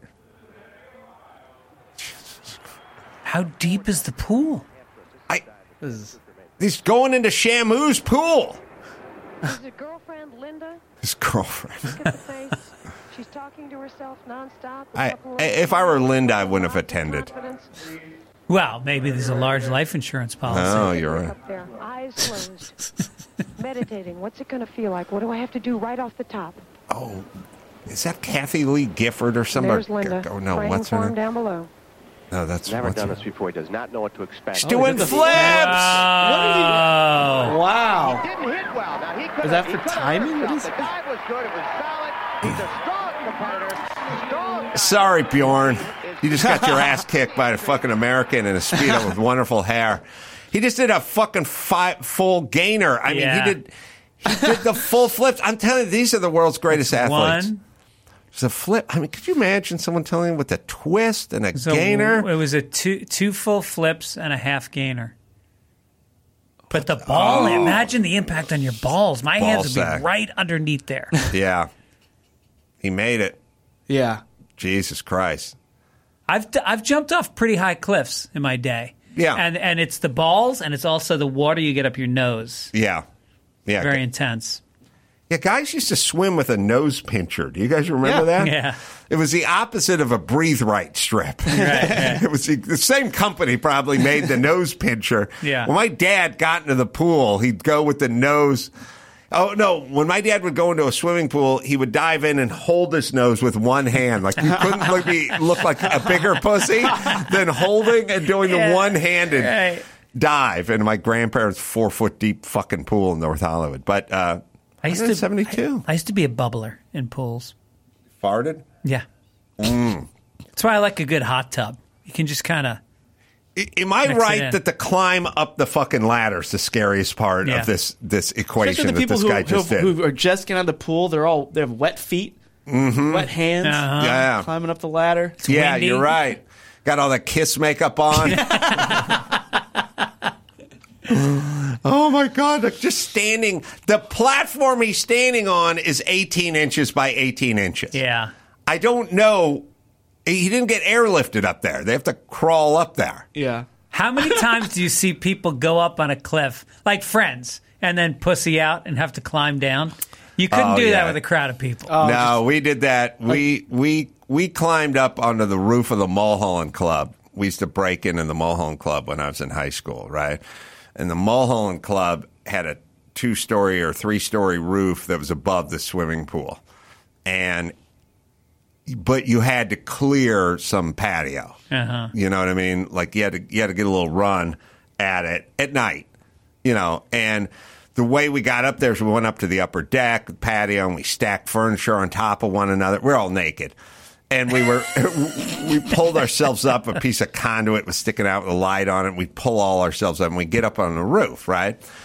And my buddy Ray jumped, my buddy Chris jumped, uh, I jumped, but it was a little hairy because it was at night, and you had to jump out and clear some some cement. And then there was a diving board sticking out too. You had to kind of avoid that. And I told everyone the same thing. My friend Snake, I, I, was, I was giving this safety speech on the roof, you know, because everyone was naked and drunk and 18. And I was like, I was sort of sensible. I was like, listen, let's think this out because if somebody misses the pool, you're going to be a you're quadriplegic. Yeah. Like, and and I also came up with the theory, which is either hit the pool fully or miss it fully. Don't land half in. If you land half in, you'll get more fucked up. Right, you won't right. get half as fucked up. You'll get twice as fucked. I'm giving this safety speech, and my buddy Snake just runs past me in the night just goes flying off the roof. Right in the middle of my safety speech. Snake would do that. And then everyone jumps out. off, but our friend Rudy can't get Oh, himself no. to do it. And he's on the roof, and it's naked. He's naked. And there's no way to get off the roof, and let, you have to jump because off the roof is you got to climb back down the stucco face. We took patio furniture and stacked it on Uh-huh. top of one another with like a chair on top of two Yeah. tables. Like you just couldn't crawl down, but he wouldn't. He wouldn't get off the roof. So much shame with that. Yeah, Yeah. it's the opposite of the movie Rudy, where he Yeah. would have done it. You Right, know, Yeah, Right. still both acquired cheers. Yeah, also, like those tall water slides, you would just see guys just walking down the steps of, of Yeah. the top of the water slide, like, oh, line- Yeah. line's too long. I'd make more fun of them, but I just did that with a snowboard last summer. I was like, I can't make it down this hill with on this snowboard. I'm walking it. So Rudy's probably laughing right. somewhere. All right, Dr. Mike is astronaut. Dr. Mike uh, is going to join us in a second. Fitz, you want to hang out, talk to a real life astronaut? Yeah. Yeah, all right, that's a ring endorsement. Uh, he's the guy, if you watch the movie Gravity, that Clooney's character is is based on. So that's a pretty cool gig. Wow. We'll talk to uh, former NASA astronaut right after this. Meater, the holidays are here, and we get to stuff our faces and we get to shop. But here's a must have tool for you. You're going to cook those meals, and it makes the perfect gift, especially for the person that loves something with some protein in it. Meater, smart meat thermometer, tracks the temperature of your meat and lets you know exactly when it's ready to come out of the oven, smoker, air fryer, or grill. This stuff works. It's an amazing piece of technology. I always overcook stuff before I had Meater because I'm scared. I don't want to give people botulism or salmonella. Now, now I have Meater. Always comes out perfectly.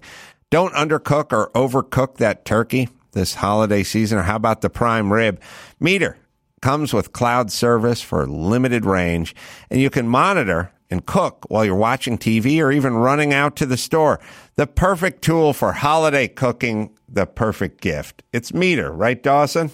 ShopMeater.com for the best kitchen tool out there and make this season stress free. Use it for your holiday cooking or start shopping for your Christmas gifts. That's M E A T E R dot com. Oh, oh, O'Reilly Auto Parts. Well, they have a holiday gift guide and it's here. So if you're struggling with gift ideas, they have something for everyone with gifts starting at under 10 bucks. They've got deals for the mechanic on your list and you can save on work lights, tools, and more and help those who like to help themselves. Choose from great gift ideas to help someone make their car look its best inside and out and save on cleaning supplies like washing and drying cloths, floor mats, steering wheel covers, seat covers. It's all there. The holiday gift guide also has the emergency supplies you need for your loved ones to stay safe. Save now on tire inflators and Super Start 12 foot jumper cables. The professional parts people will help you pick out the perfect gift for that hard to buy for person on your list this year. Stop by your local O'Reilly Auto Parts or shop O'ReillyAuto.com.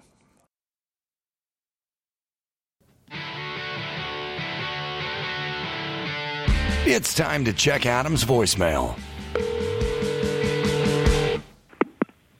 Ace man, hey, I got a rich man, poor man. This actually came from my son being referred to by a number, meaning you could either be called by your number as a professional athlete or a prisoner. Get it on. You can leave us a message at 888 634 1744. Former astronaut Dr. Mike Massimino is joining us. We don't have a vid feed on him, but you should be able to hear him loud and clear. He's got a new book called Moonshot. It's available wherever you find finer books, and uh, many lessons to be imparted from this book. Good to see you, Dr. Mike. Yeah, I, I can see you guys fine. I Oh, okay. but that's unfortunate, but I can see you guys uh, very clearly. Um, so having many, many interesting chapters in your life story. Um, set a record for spacewalking, the most time, I, I believe. If I screw that up, you, you tell me. And uh, yeah, Gravity, the Clooney movie with uh, Sandra Bullock. Bullock, that was a really First off, so how accurate was was that? If if and, and were you supposed to be that guy, or was that guy supposed to be you? Well, uh, to, to answer that second question first, uh, that was something that uh, came out in ABC News. Uh, they made me the person of the week, say, saying that uh, you know it was kind of. I think it was more like uh, saying that the movie Gravity was popular, and we uh, they they had me as their person of the week, saying it was based on uh, some of the stuff I did in space because I was a Hubble spacewalker. The only truth that the character was based on me I, that I heard that I would like say, all right, yeah, I believe that was the director of the movie. Um, told me we were doing some publicity when I was with NASA to help out a little bit with the promotion of the movie. He said that he listened to my tapes and watched our spacewalking tapes. We had done an IMAX movie on Hubble, and uh, it was a Warner Brothers film, as was Gravity. And so he said that uh, he watched those tapes and it helped him direct the movie. So that I think is where maybe that uh, that that statement came in. But I've heard that ABC News reported that. So and I haven't done much to dispel it. it I take it as a compliment. As far as the movie, yeah, uh, nah, the movie was was make believe. We never really had bad days like that. There was a lot of uh, things that were inaccurate. However, I thought George Clooney made a very cool astronaut. And when I see these space movies, Adam, I just care whether or not the astronaut looks cool. You know, if you want to learn the physics behind things, you got to go to school and study. If you want to be entertained, go to the movies. And uh, that one I thought was very entertaining, and I thought I was- liked it. Although was a cool guy. I didn't think Clooney, spoiler alert, needed to cut himself loose. I think he could have worked his Yeah, way and, uh, back. It didn't seem like he was going to.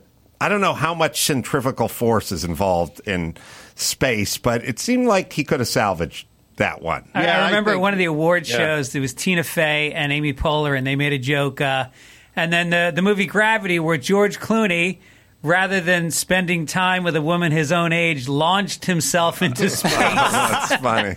That's Maybe that's funny the joke. reason why. Then Yeah, when you saw that, did you think to yourself, uh, if that were a crewmate of mine, I could have reeled him in? I, when I, I, you know, I haven't really thought about that since uh, in a long time. And but when I when I did see it, and as you're describing, I remember the scene. The thought that went through my head was that no one would ever do that. Not only be he was the experienced guy. Not only to, that it would, you know, it's a stupid thing to do. I think, but also uh, he gave his crewmate less of a chance of surviving by leaving.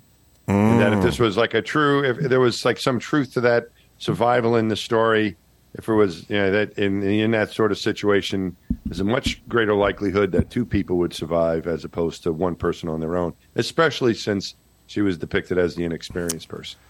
That part bumped me. Now we can move on to talking about okay. Bruce Willis's character in Armageddon. Yes. Cool. All right. Did you see Armageddon? I did see Armageddon. How about that scene where Bruce and his ragtag crew took on the moon drilling rover, jumped in and started pulling out wires and pulling out junk and throwing it at the NASA engineers, going, This is junk. We got to rework the cams. I don't think that would happen on the ground. Would you let roughnecks come in and mess with your equipment that way? I, you know, I, I I don't remember the scene. Man. Oh, it's, just- it's been a long time. That's I saw that movie years ago. I remember I went to the wrap party that they had down at the Kennedy Space Center and met those guys. It was kind of cool. I think I may have seen it maybe one time, you know, since the opening.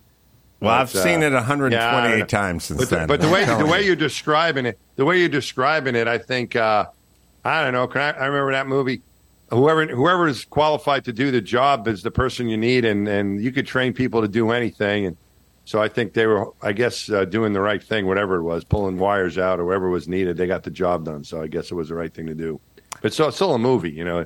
And both those movies are kind of make believe, so Yeah. uh, they didn't really happen. Don't but, ruin 'em for uh, us. They were, I think, both very entertaining. Um, what's uh, what's your general take on Elon Musk and SpaceX and that whole world? I think overall, uh, the uh, privatization of space, some of these private companies, uh, it, it's a good thing. It's allowing more people to go. It's it's you've got more access to space now.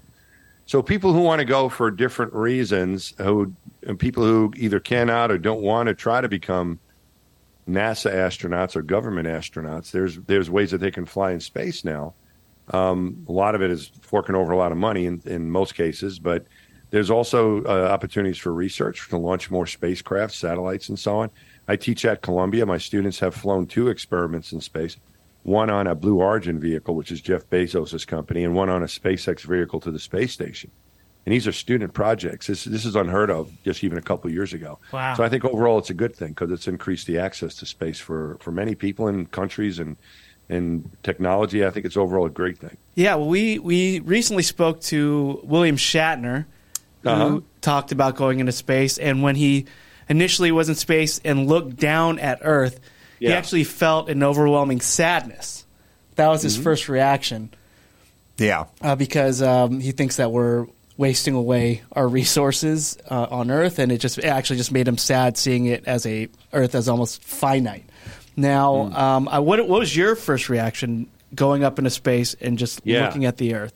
Well, I think he was only up for about four minutes, so that was probably a quick look. I mean, he might, if he was up there longer, maybe we had a different impression. I guess I, I didn't feel that sadness at all. I think we're living in an absolute paradise, and we're very lucky to be here. It's fragile. You have the the thin atmosphere that you can see the thinness of it, and you realize, well, we've got to take care of this place as best we can. But but I think we're really lucky to be here. I I, I think it's a it's just a paradise that we're living in, and uh, can't imagine any place being more beautiful. Uh, and you can see its beauty from from up there. I think it's a really special place.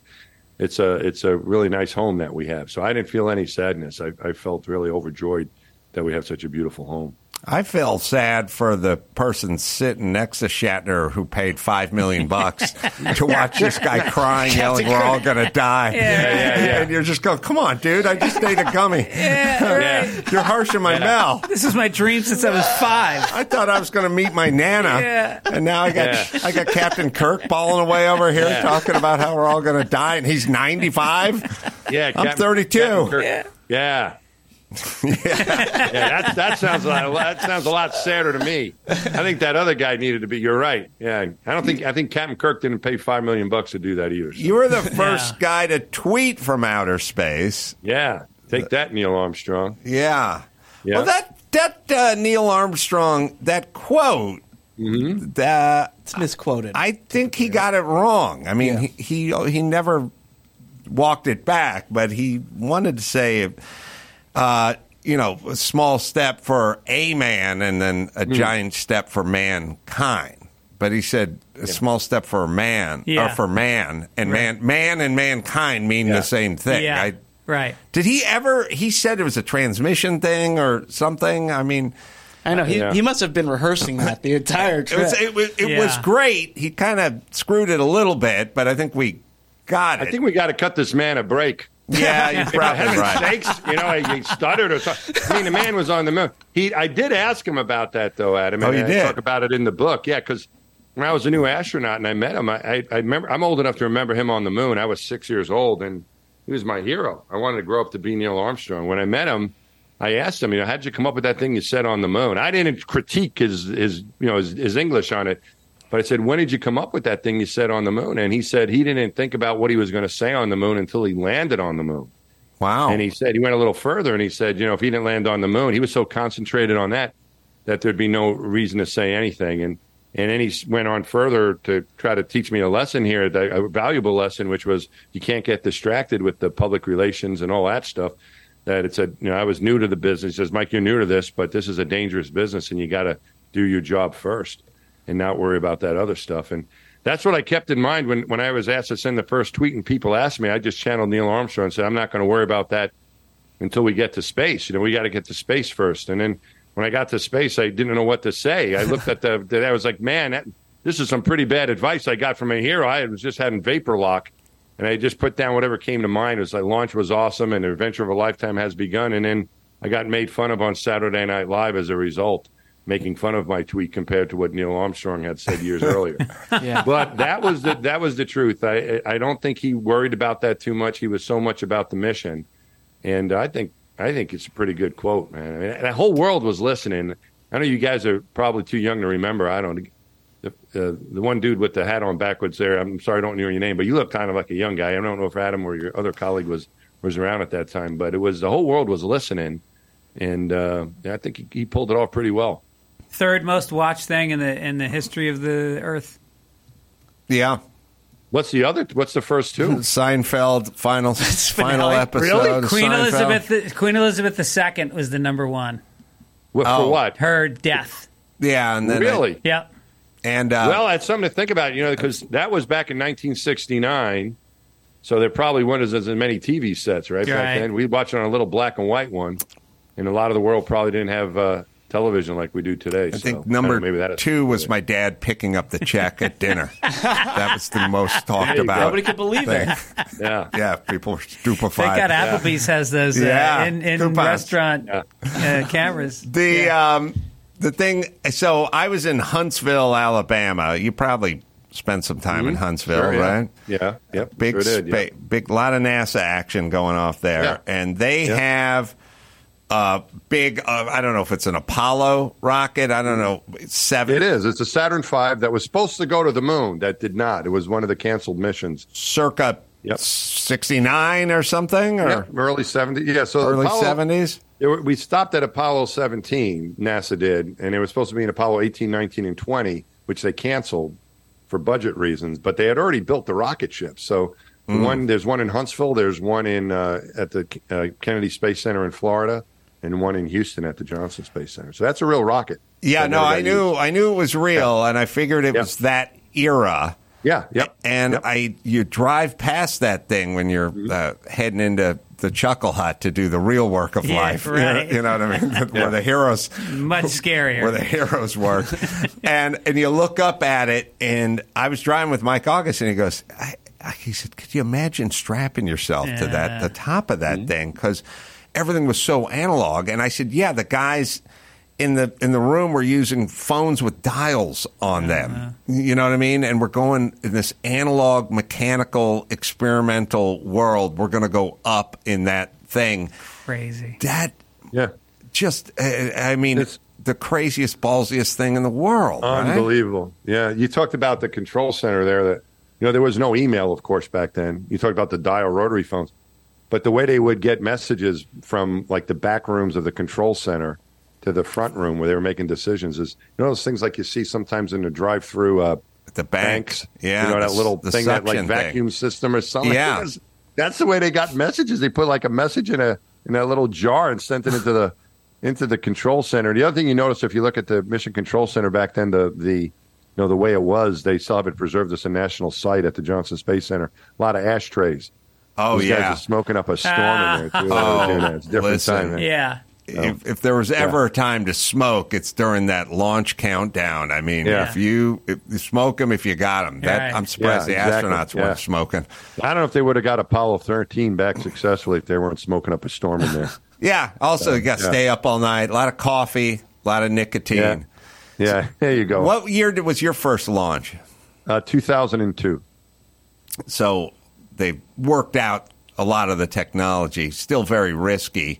Still, I don't know, nerve It was still wracking. pretty. It was still pretty manual flown back then. Uh, the shuttle was a manually flown vehicle. Every every landing was done manually by the commander. Um, so there was very little automation on that vehicle. Now, you know, you mentioned uh, Elon Musk and SpaceX, and these these these are pretty automated vehicles. So, um, which is makes them a lot safer actually, and a lot of capability.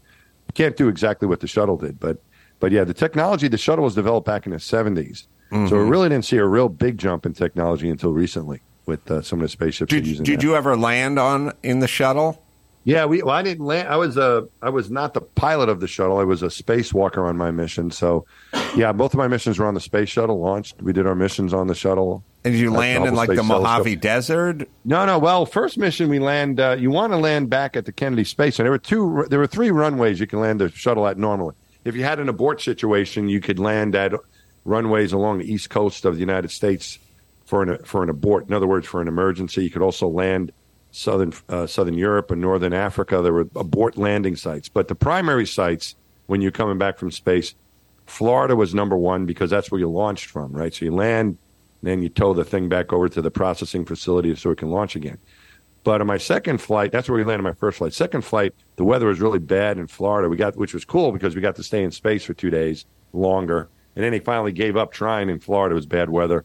Continued, so they landed us at Edwards Air Force Base. So yeah, out there in the Mojave Desert The at thing, Edwards. the thing, uh, Edwards Mojave, yeah, yeah, I know it because I cleaned their carpet once. Did you when I was really? Nineteen, yeah. Don't ever. That's pretty cool. Carpet cleaning, yeah, carpet cleaning's fine. Edwards Air Force Base. Yeah, you could do. You know, you could do like a colony kitchen or a Pizza Hut or something, but an Air Yeah. Force base, that's a lot of carpet Yeah, to yeah. clean. That but is, the yeah. the thing that's crazy about the shuttle is it's a glider. It's not Yeah. powered. It's a Correct. glider that weighs as much as twelve semi trucks. It's I big. The weight, Heavy. it's a Huge. weight. The weight. I don't know. Someone look up the weight of the shuttle. Shuttle. Maybe It's Michael. a knows. lot. It's big. Yeah. Find Tonnage. who- Right. Tons. what that is. Yeah. Tons. Lizzo. That's Yeah. like forty thousand ton. It, it's, Ah, it's a lot. It's a lot, and it glides Crazy. all from outer space. Yeah. You don't get to re. You don't get a second chance at landing that thing if you don't hit it, and it comes from outer space. They somehow figure out when the Mojave Desert is coming underneath you or something, or I, I don't know how that works, Mike. You wanna do the can Endeavour? Well, a lot of the you know, Endeavour Adam, it hit me- weighs how much? Uh, 172,000 pounds. Hundred and That's, pro- that's probably empty. That's empty. That's prob- Empty. That's probably empty. Right. So then you put you got seven people in gear and a big Oh. giant payload in the back. toilet full Yeah. of piss. You got to keep yeah, adding. Payload. Exactly. think about payload. Everything you got. yeah, your garbage, everything you're taking back with you. So Um, 172,000 pounds, right? Yeah. So like an SUV is like 5,000 pounds. So however many that is, you know, 25 SUVs It's, or it's, wha- it's really big. It's it, the the payload bay where you could put stuff in could fit uh, uh, something the size of a of a school bus. yeah, but school. That's just the payload bay. you glide that glide that thing and you Yeah. tell me if you have to wait for the desert to come underneath you or Florida Nah. to come underneath like how does it how do you Well, do you know, it hit me, Adam, when I was when I was spacewalking and looked back at the planet. I was like, man, we're a long way away from here. Uh, I'm glad there's people smarter than me figuring out how we're going to get back. And so it's actually it's a lot of math involved there. You uh, you burn your you're in orbit around the planet, going 17,500 miles an hour, and when you get about 180 degrees out, when you're ready to come home, you burn an engine into the direction of travel. It's like putting on the brakes. It'll slow your orbit speed down. And so you start to drop toward the Earth. You actually speed up a little bit. We ended up speeding up to Mach 26 on my mission on the way back, which is really fast.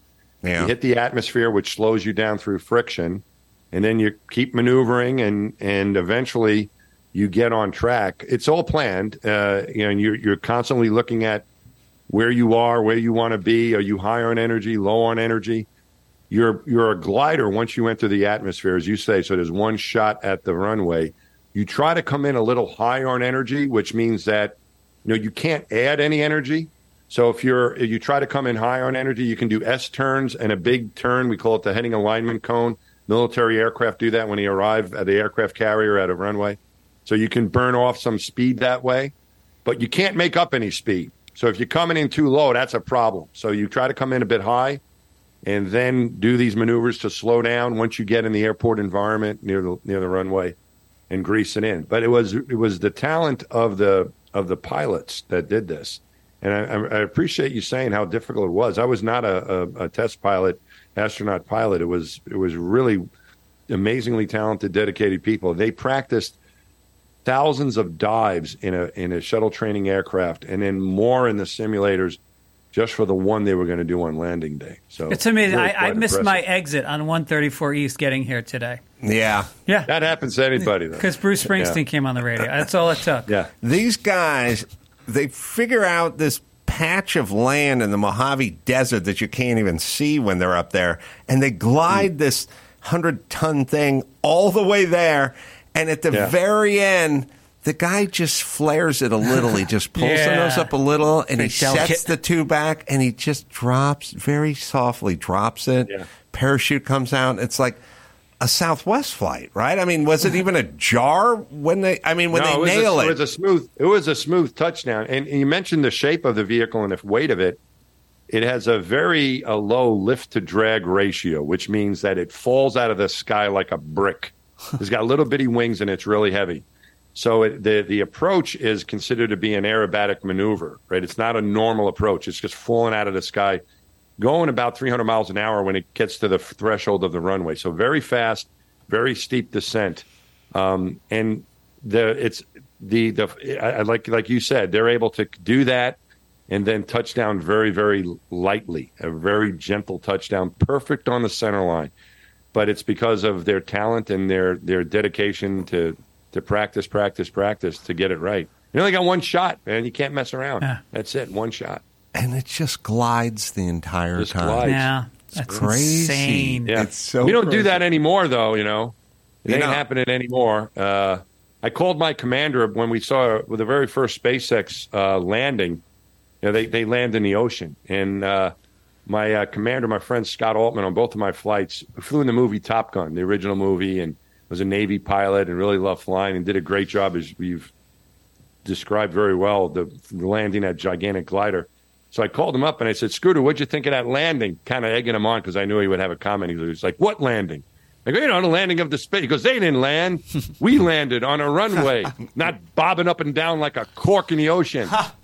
So, Wow. Uh, you know, it Old was, school. it was really quite an accomplishment um, for those uh, men and women that landed the space shuttle.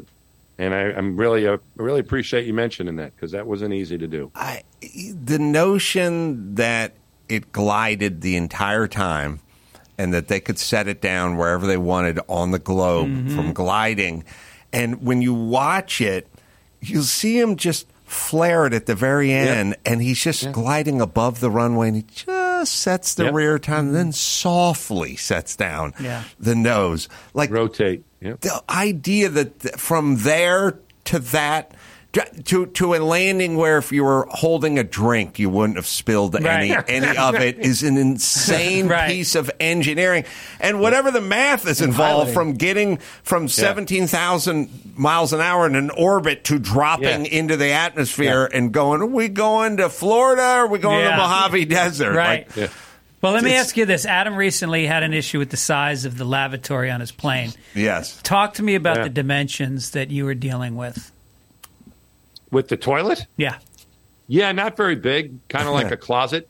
Um, on the shuttle, we had we didn't really have a closet. It was like a privacy curtain that you would uh, uh, pull out there. No one, no one really wanted to see what you were doing in there. So, uh, but yeah, there was a privacy curtain on the top and bo- so you were in there by yourself, but not very much. It was like a, clo- a really small closet Yeah. that you would uh, open up and then go do your do your business in there. And how does On that work with station, zero it- gravity? Well, you got to be really careful, but your uh, pooping kind of works as you know th- your body still functions in those areas, uh, so you just have to be really careful because stuff will float around. So you want to make sure that you have good aim. The Mm. toilet hole is kind of small, so Mm-hmm. you have to practice. We have a we have a whole training program for this. oh yeah sure that costs a the on the shuttle, we billions. actually had a uh, the trainer was a commode um, that you did not poop in, but it had a camera looking up at your butt because you had to get your alignment. Oh, and, you know, yeah. it's not something you're used to doing on a flush toilet. I don't, you know, you might not like the one in the uh, in the airplane. And I kind of agree with you, but you know, you're pretty sure that when when you do your business, it's going to land in the right place. That's not Mm. the case on the shuttle toilet. It was a really small opening. yeah So alignment was important, and to train that, there was a, a upward looking. You always locked the door and did this on your own when you practiced, but you didn't poop on the thing. But a camera looking up at your butt that you would align in a short, you know, one of these closed circuit TVs, and try to get the feeling for what it was like, because alignment was really important. The Danny aim was- Thomas was- cam.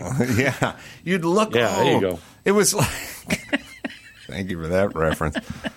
I mean, it was like midair refueling, right? Where they have to sort of get everything all perfectly Right. lined That's a up. good way to look at it. I would say the most expensive but the most thorough Dutch oven in, in the world is break and win in that astronaut fire suit or flight suit. Yeah. right? That's the, yeah. Is that? But how? Yeah. As long as we're going there, would you? Could you smell it if you farted with the helmet on? Oh yeah. Oh yeah. Yeah, it'll come right back to you.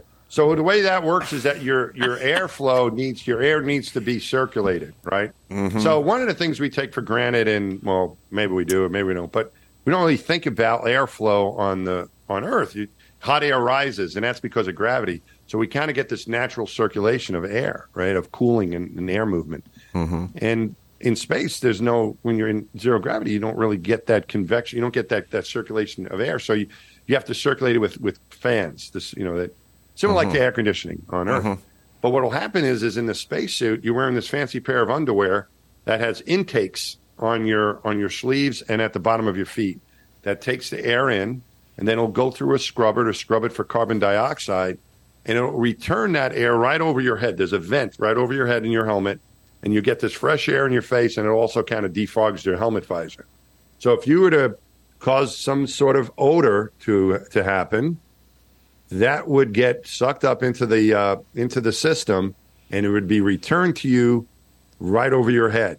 And Wow. it does not do a very good job of of getting that of cleaning out that smell. If- So if you if you if you fart, if you break wind, you're gonna you're gonna smell it, and only you are get you're gonna get the whole thing. Yeah. Well, that, and they say in space, no one can hear you fart.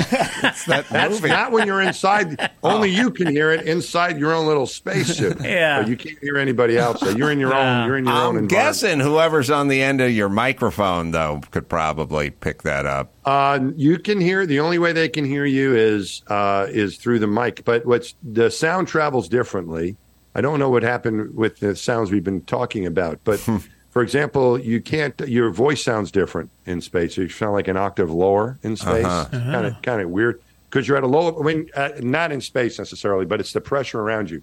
So on the spacecraft, typically on the shuttle or space station, it's at sea level. So everything kind of sound behaves the same, right? And when you get to uh, your spacesuit and you're, you're inside your spacesuit, it's a reduced pressure inside of there significantly. It's 4.3 psi. So sea level's 14.7. A high mountain top in Colorado might be 10 psi, 10, 10 pounds per square inch. Inside of a spacesuit, you're down at 4.3. I just There's hope that this things that interview helps to you prepare for your NPR interview later. Thank you. Yes, I, that's we, we got that coming up. How so long- uh, you Yeah. can't. So sounds different. You can't whistle in space. You sound differently in space. So I don't know what what sound could be picked up in Well- that regard that we were talking about earlier. Uh, What was an average stint for you outside of the shuttle, like in space? Um, so for the uh, for the spacewalks, we would plan for them to be about six and a half hours. Wow. But I never had one that short. Um, I, when the longest one I had was a little bit over eight hours. And is there Uh, any propulsion stuff like in the Clooney suit? No, that he was flying around in that thing. Uh, that was uh, the man maneuvering unit that was used as a. They they tested that to go out and get satellites. There's an iconic photo of a guy named Bruce McCandless in one of those things, and he got to fly away from the space shuttle. This is back in the early days, you know, back in the early '80s when they were flying the shuttle. So that was a real a real thing, but you didn't fly around in it. What they found was is that the shuttle could be maneuvered really precisely, so you didn't have to go out and fly a guy to go get a satellite and bring it back in. You could bring you could fly the shuttle very precisely. So that really wasn't needed. Also a bit dangerous to fly that. So we did not fly around like like Clooney did in that in that movie. They do have a uh, a little jetpack that they wear on the space station, Mhm. and that's only for an emergency situation. If you were to if your tether would break and you're flying off into space, you could fly yourself back in an emergency situation. But it, it wasn't used. We didn't use these things the way uh, that uh, they were shown in in Gravity. So you were doing, you were tethered then. Mm-hmm. Is a tether a tether or is it a tether with oxygen kind of lifeline? No, no, stuff? yeah, no. That would be an umbilical. That's a good question too, Adam. Yes. Uh, Thank back you. in the old days, like in the um like if uh, in the Gemini spacewalks, in the, the project that came between Apollo and Mercury, right, where they sent Mhm. two guys at a time, the first spacewalks, they used an umbilical. Right. And so the umbilical provided their life support, their oxygen and cooling and so on, but it also gave them a tether, you know, to bring them back in. With uh, the Apollo days and uh, well, Apollo, they were walking around on the moon, so They, they had a little bit of gravity to keep them in one place. Um, but uh, some of those spacewalks they did on a, they did some spacewalks on an Apollo on the way to the moon and back, and then for the missions we had with the space shuttle and space station, um, you don't have any gravity, so your your tether was really important, but your life support was self contained. Mhm. So you had a backpack that you wore, and so the tether was for safety only. Right. And we we were out there doing work for all that all that time. Yeah, man. We're like repair people out there. We had really cool tools and working, fixing stuff and replacing equipment, and it was just uh, it was like being a repair a repairman out there uh, with really fancy clothes and a great view. What's the state of NASA right now, or what are they looking? What's next for them? Uh, I think they're doing pretty well. Their uh, their big project, in addition to what they're doing with the space station, they've done some really cool stuff uh, with the James Webb Space Telescope. I mean, there's a lot of stuff going on in the unmanned version of you know portions of NASA. They've done some cool asteroid missions. Um, so they're they've been doing a lot of cool things uh, with the with the people in space, humans in space, astronauts. You know, you still have people on the space station. Um, we're coming up on the 25th anniversary of the uh, first launch of the first element at the space station. And we've had people on board for 23 years, changing out those crews for 23 years. But the thing they're looking forward to is uh, with people is the going back to the moon. And so they have a, a crew picked out to be the first people to go back to the moon. They're, no, they're not going to land them, but they've picked out that crew and uh, they're training to fly the space launch system, which is even bigger than the rocket you guys saw down in Huntsville. They're going to fly a big rocket on a with a spacecraft uh, Orion, and they're going to do a few laps of the of uh, of the moon and land, and then the next mission would be a, a la- uh, land back on Earth, and then the next mission would be a landing on the moon. Um, but that's a few years off. That first mission should happen in the next year and a half, I would think. So they're, they're excited about that. Uh, last question for you, Doctor. Do they? What do we know about mining and precious metals and Hmm. garbage disposal? You know, dumping stuff that we don't want. You know, I don't know, nuclear, whatever, because we waste from a plant or Mhm. something like. What? Yeah. What do you know about turning it into a kind of a dump site? And what do you know about precious metals that we might need Yeah. for battery operated everything or stuff we can't even think of? Well, I think um, the idea of, of you know trying to get pollution or things that are harmful to us here on Earth off our planet is a good one. It's not so easy because it's so expensive to launch things, but as the price for launching things goes down, that would be a nice option to to be able to take these harmful things to people and get them off of our planet. I think space exploration is is more about uh, our life on Earth and how it can be improved um, than it is about trying to find someone place else to live because there's nothing like this planet. You know that the sadness that you talked about with Captain Kirk. I, I, I think maybe part of it is is that this is our only option. We need to take care of it, but I, I think we will.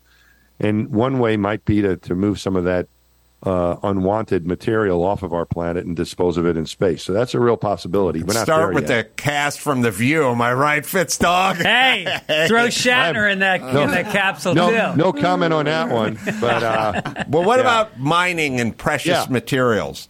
So that certainly is a possibility. They just had a sample return from an asteroid NASA did to see what it's made out of. Uh, that some of these are made of precious metal uh, metals. These asteroids are, and that is uh, uh, it's it's been these are things that have been proposed for many years, like decades.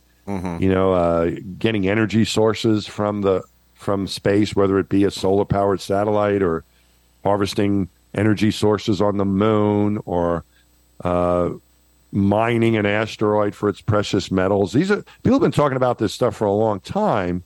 Um, there haven't been possible, and still are not. But I think we're getting closer to that. But certainly, they are made of precious metals. Some of these gigantic objects, these big rocks that are out there, and if they could safely get out there and either bring one back close to Earth or take a sample and bring it back, we're we're just starting to take steps to do that. That would certainly be a that certainly is possible. I think these things are going to happen. It's just what the timeline is, whether it's going to happen in the next 10, 20, 30, 100 years, who knows. But I think these things eventually, eventually will be happening. I'm just picturing a giant satellite uh, or a giant meteor made of diamonds and De Beers shooting it down, Yeah. shooting down the harvest vessel when it goes up there with a De Beers funded Yeah. rocket. Because you have to think about diamonds, gold, you know, platinum, you know, precious. It's all about the rarity. scarcity, and Supply and whatever. And yeah. now, big something the size, half size of Texas comes down made of that. Yeah. Uh, Yeah, some of the, some of Mm. the precious metals are things that we can be used in like building semiconductors and Yeah. you know it's not just the diamonds. You know, it's it's also materials that can help us Well, with building more the- technology. listen, not to poke holes in my own joke, but like anyone who's Yeah. cut masonry or tile uses a diamond blade. Like all the all the Ooh. all the stuff I used to use in construction and stuff is like diamond blades on wet saws. There's a ton of industrial applications for that. I usually don't screw my own jokes that badly up, but uh, Mike's right. Sometimes you got to grab it. Sometimes you got to grab it. Dr. Mike Massimo. I hope I got that right. Massimino, but close Massimino. Oh, God that's why. damn Just, it. just call me Mass, Adam. Just it's just Mm, Mass. No. is good. Okay, you just butcher it. Massanino. Are you from Yeah, it's- Baltimore, by the way? Yeah. No, I'm not uh, from uh, from New York. Where? Why? You from Baltimore? No, I heard. A little, I thought I heard like a little Jersey kind of accent from you. No, no. Yeah, well, I'm from. Uh, I grew up uh, just outside of Queens in Long Island. No, nice. Yeah, Franklin Square is my hometown. Okay. All right. I screwed up. Sorry, No, you Dr. didn't. Mark. Dr. Mass. Don't worry about it. There you Uh, go. Moonshot, name of the book's available wherever you buy finer books. Learn all the lessons you need to learn in life from this hero. It's great talking to you, Doctor. I, I enjoyed it. man. It was a lot of fun. Thanks for having me, guys. All three of you, I appreciate it. And uh, uh, I, I, good questions, man. I enjoyed it. A lot of fun. Thank you. Thank you. Thank you. I like, I like asking a good question. He was great. Yeah. Very Love that guy. Yeah, been there and done that. All right, uh, I'm going to be in Vegas at Jimmy's Club doing a couple shows uh, Thursday. If you want to come out and say hi, and then uh, Rancho Mirage at the Agua Caliente Casino. They'll be doing stand up there. Second show. First show sold out December 16th, but we added a second show. So you can go to adamcarolla.com for all the live shows. Oh, then Solana Fitz- Beach. Oh, Solana Beach coming up January 7th as well. Fitzdog will be there. That's Yeah. right. And Jody Miller. So come out and see how the sausage is made, or as I like to say, see how the fudge is packed. I know Yeah. some sausage being made sounds grotesque to me. Yeah, what about a little Everyone sausage with some chocolate on it? How about how the sausage packs the fudge? Yes. Come on out to Solana Beach and see that. Fitzdog, let's get him to 100,000 followers at Fitzdog. Sorry, at Greg Fitzsimmons is where you go on Instagram, and fitzdog.com is where you go for all the live shows. He's going to be in Fort Worth at Hyenas December 15th through the 16th. Chicago at Den Theatre January 13th. And the Punchline in Atlanta January 18th through the 20th. And until next time, Adam Carolla for Fitzdog and Dr. Mike or Dr. Mass and Chris Laxamana saying mahalo. You can leave us a voicemail at 888-634-1744, and you can get your tickets to see the Ace Man at adamcarolla.com.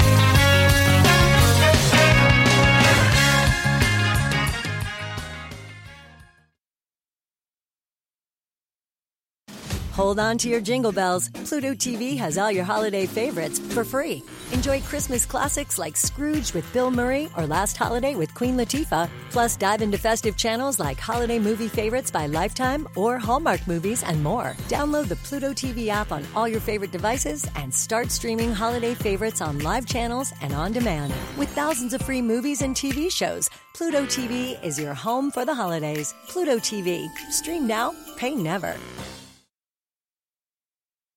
Hold on to your jingle bells. Pluto TV has all your holiday favorites for free.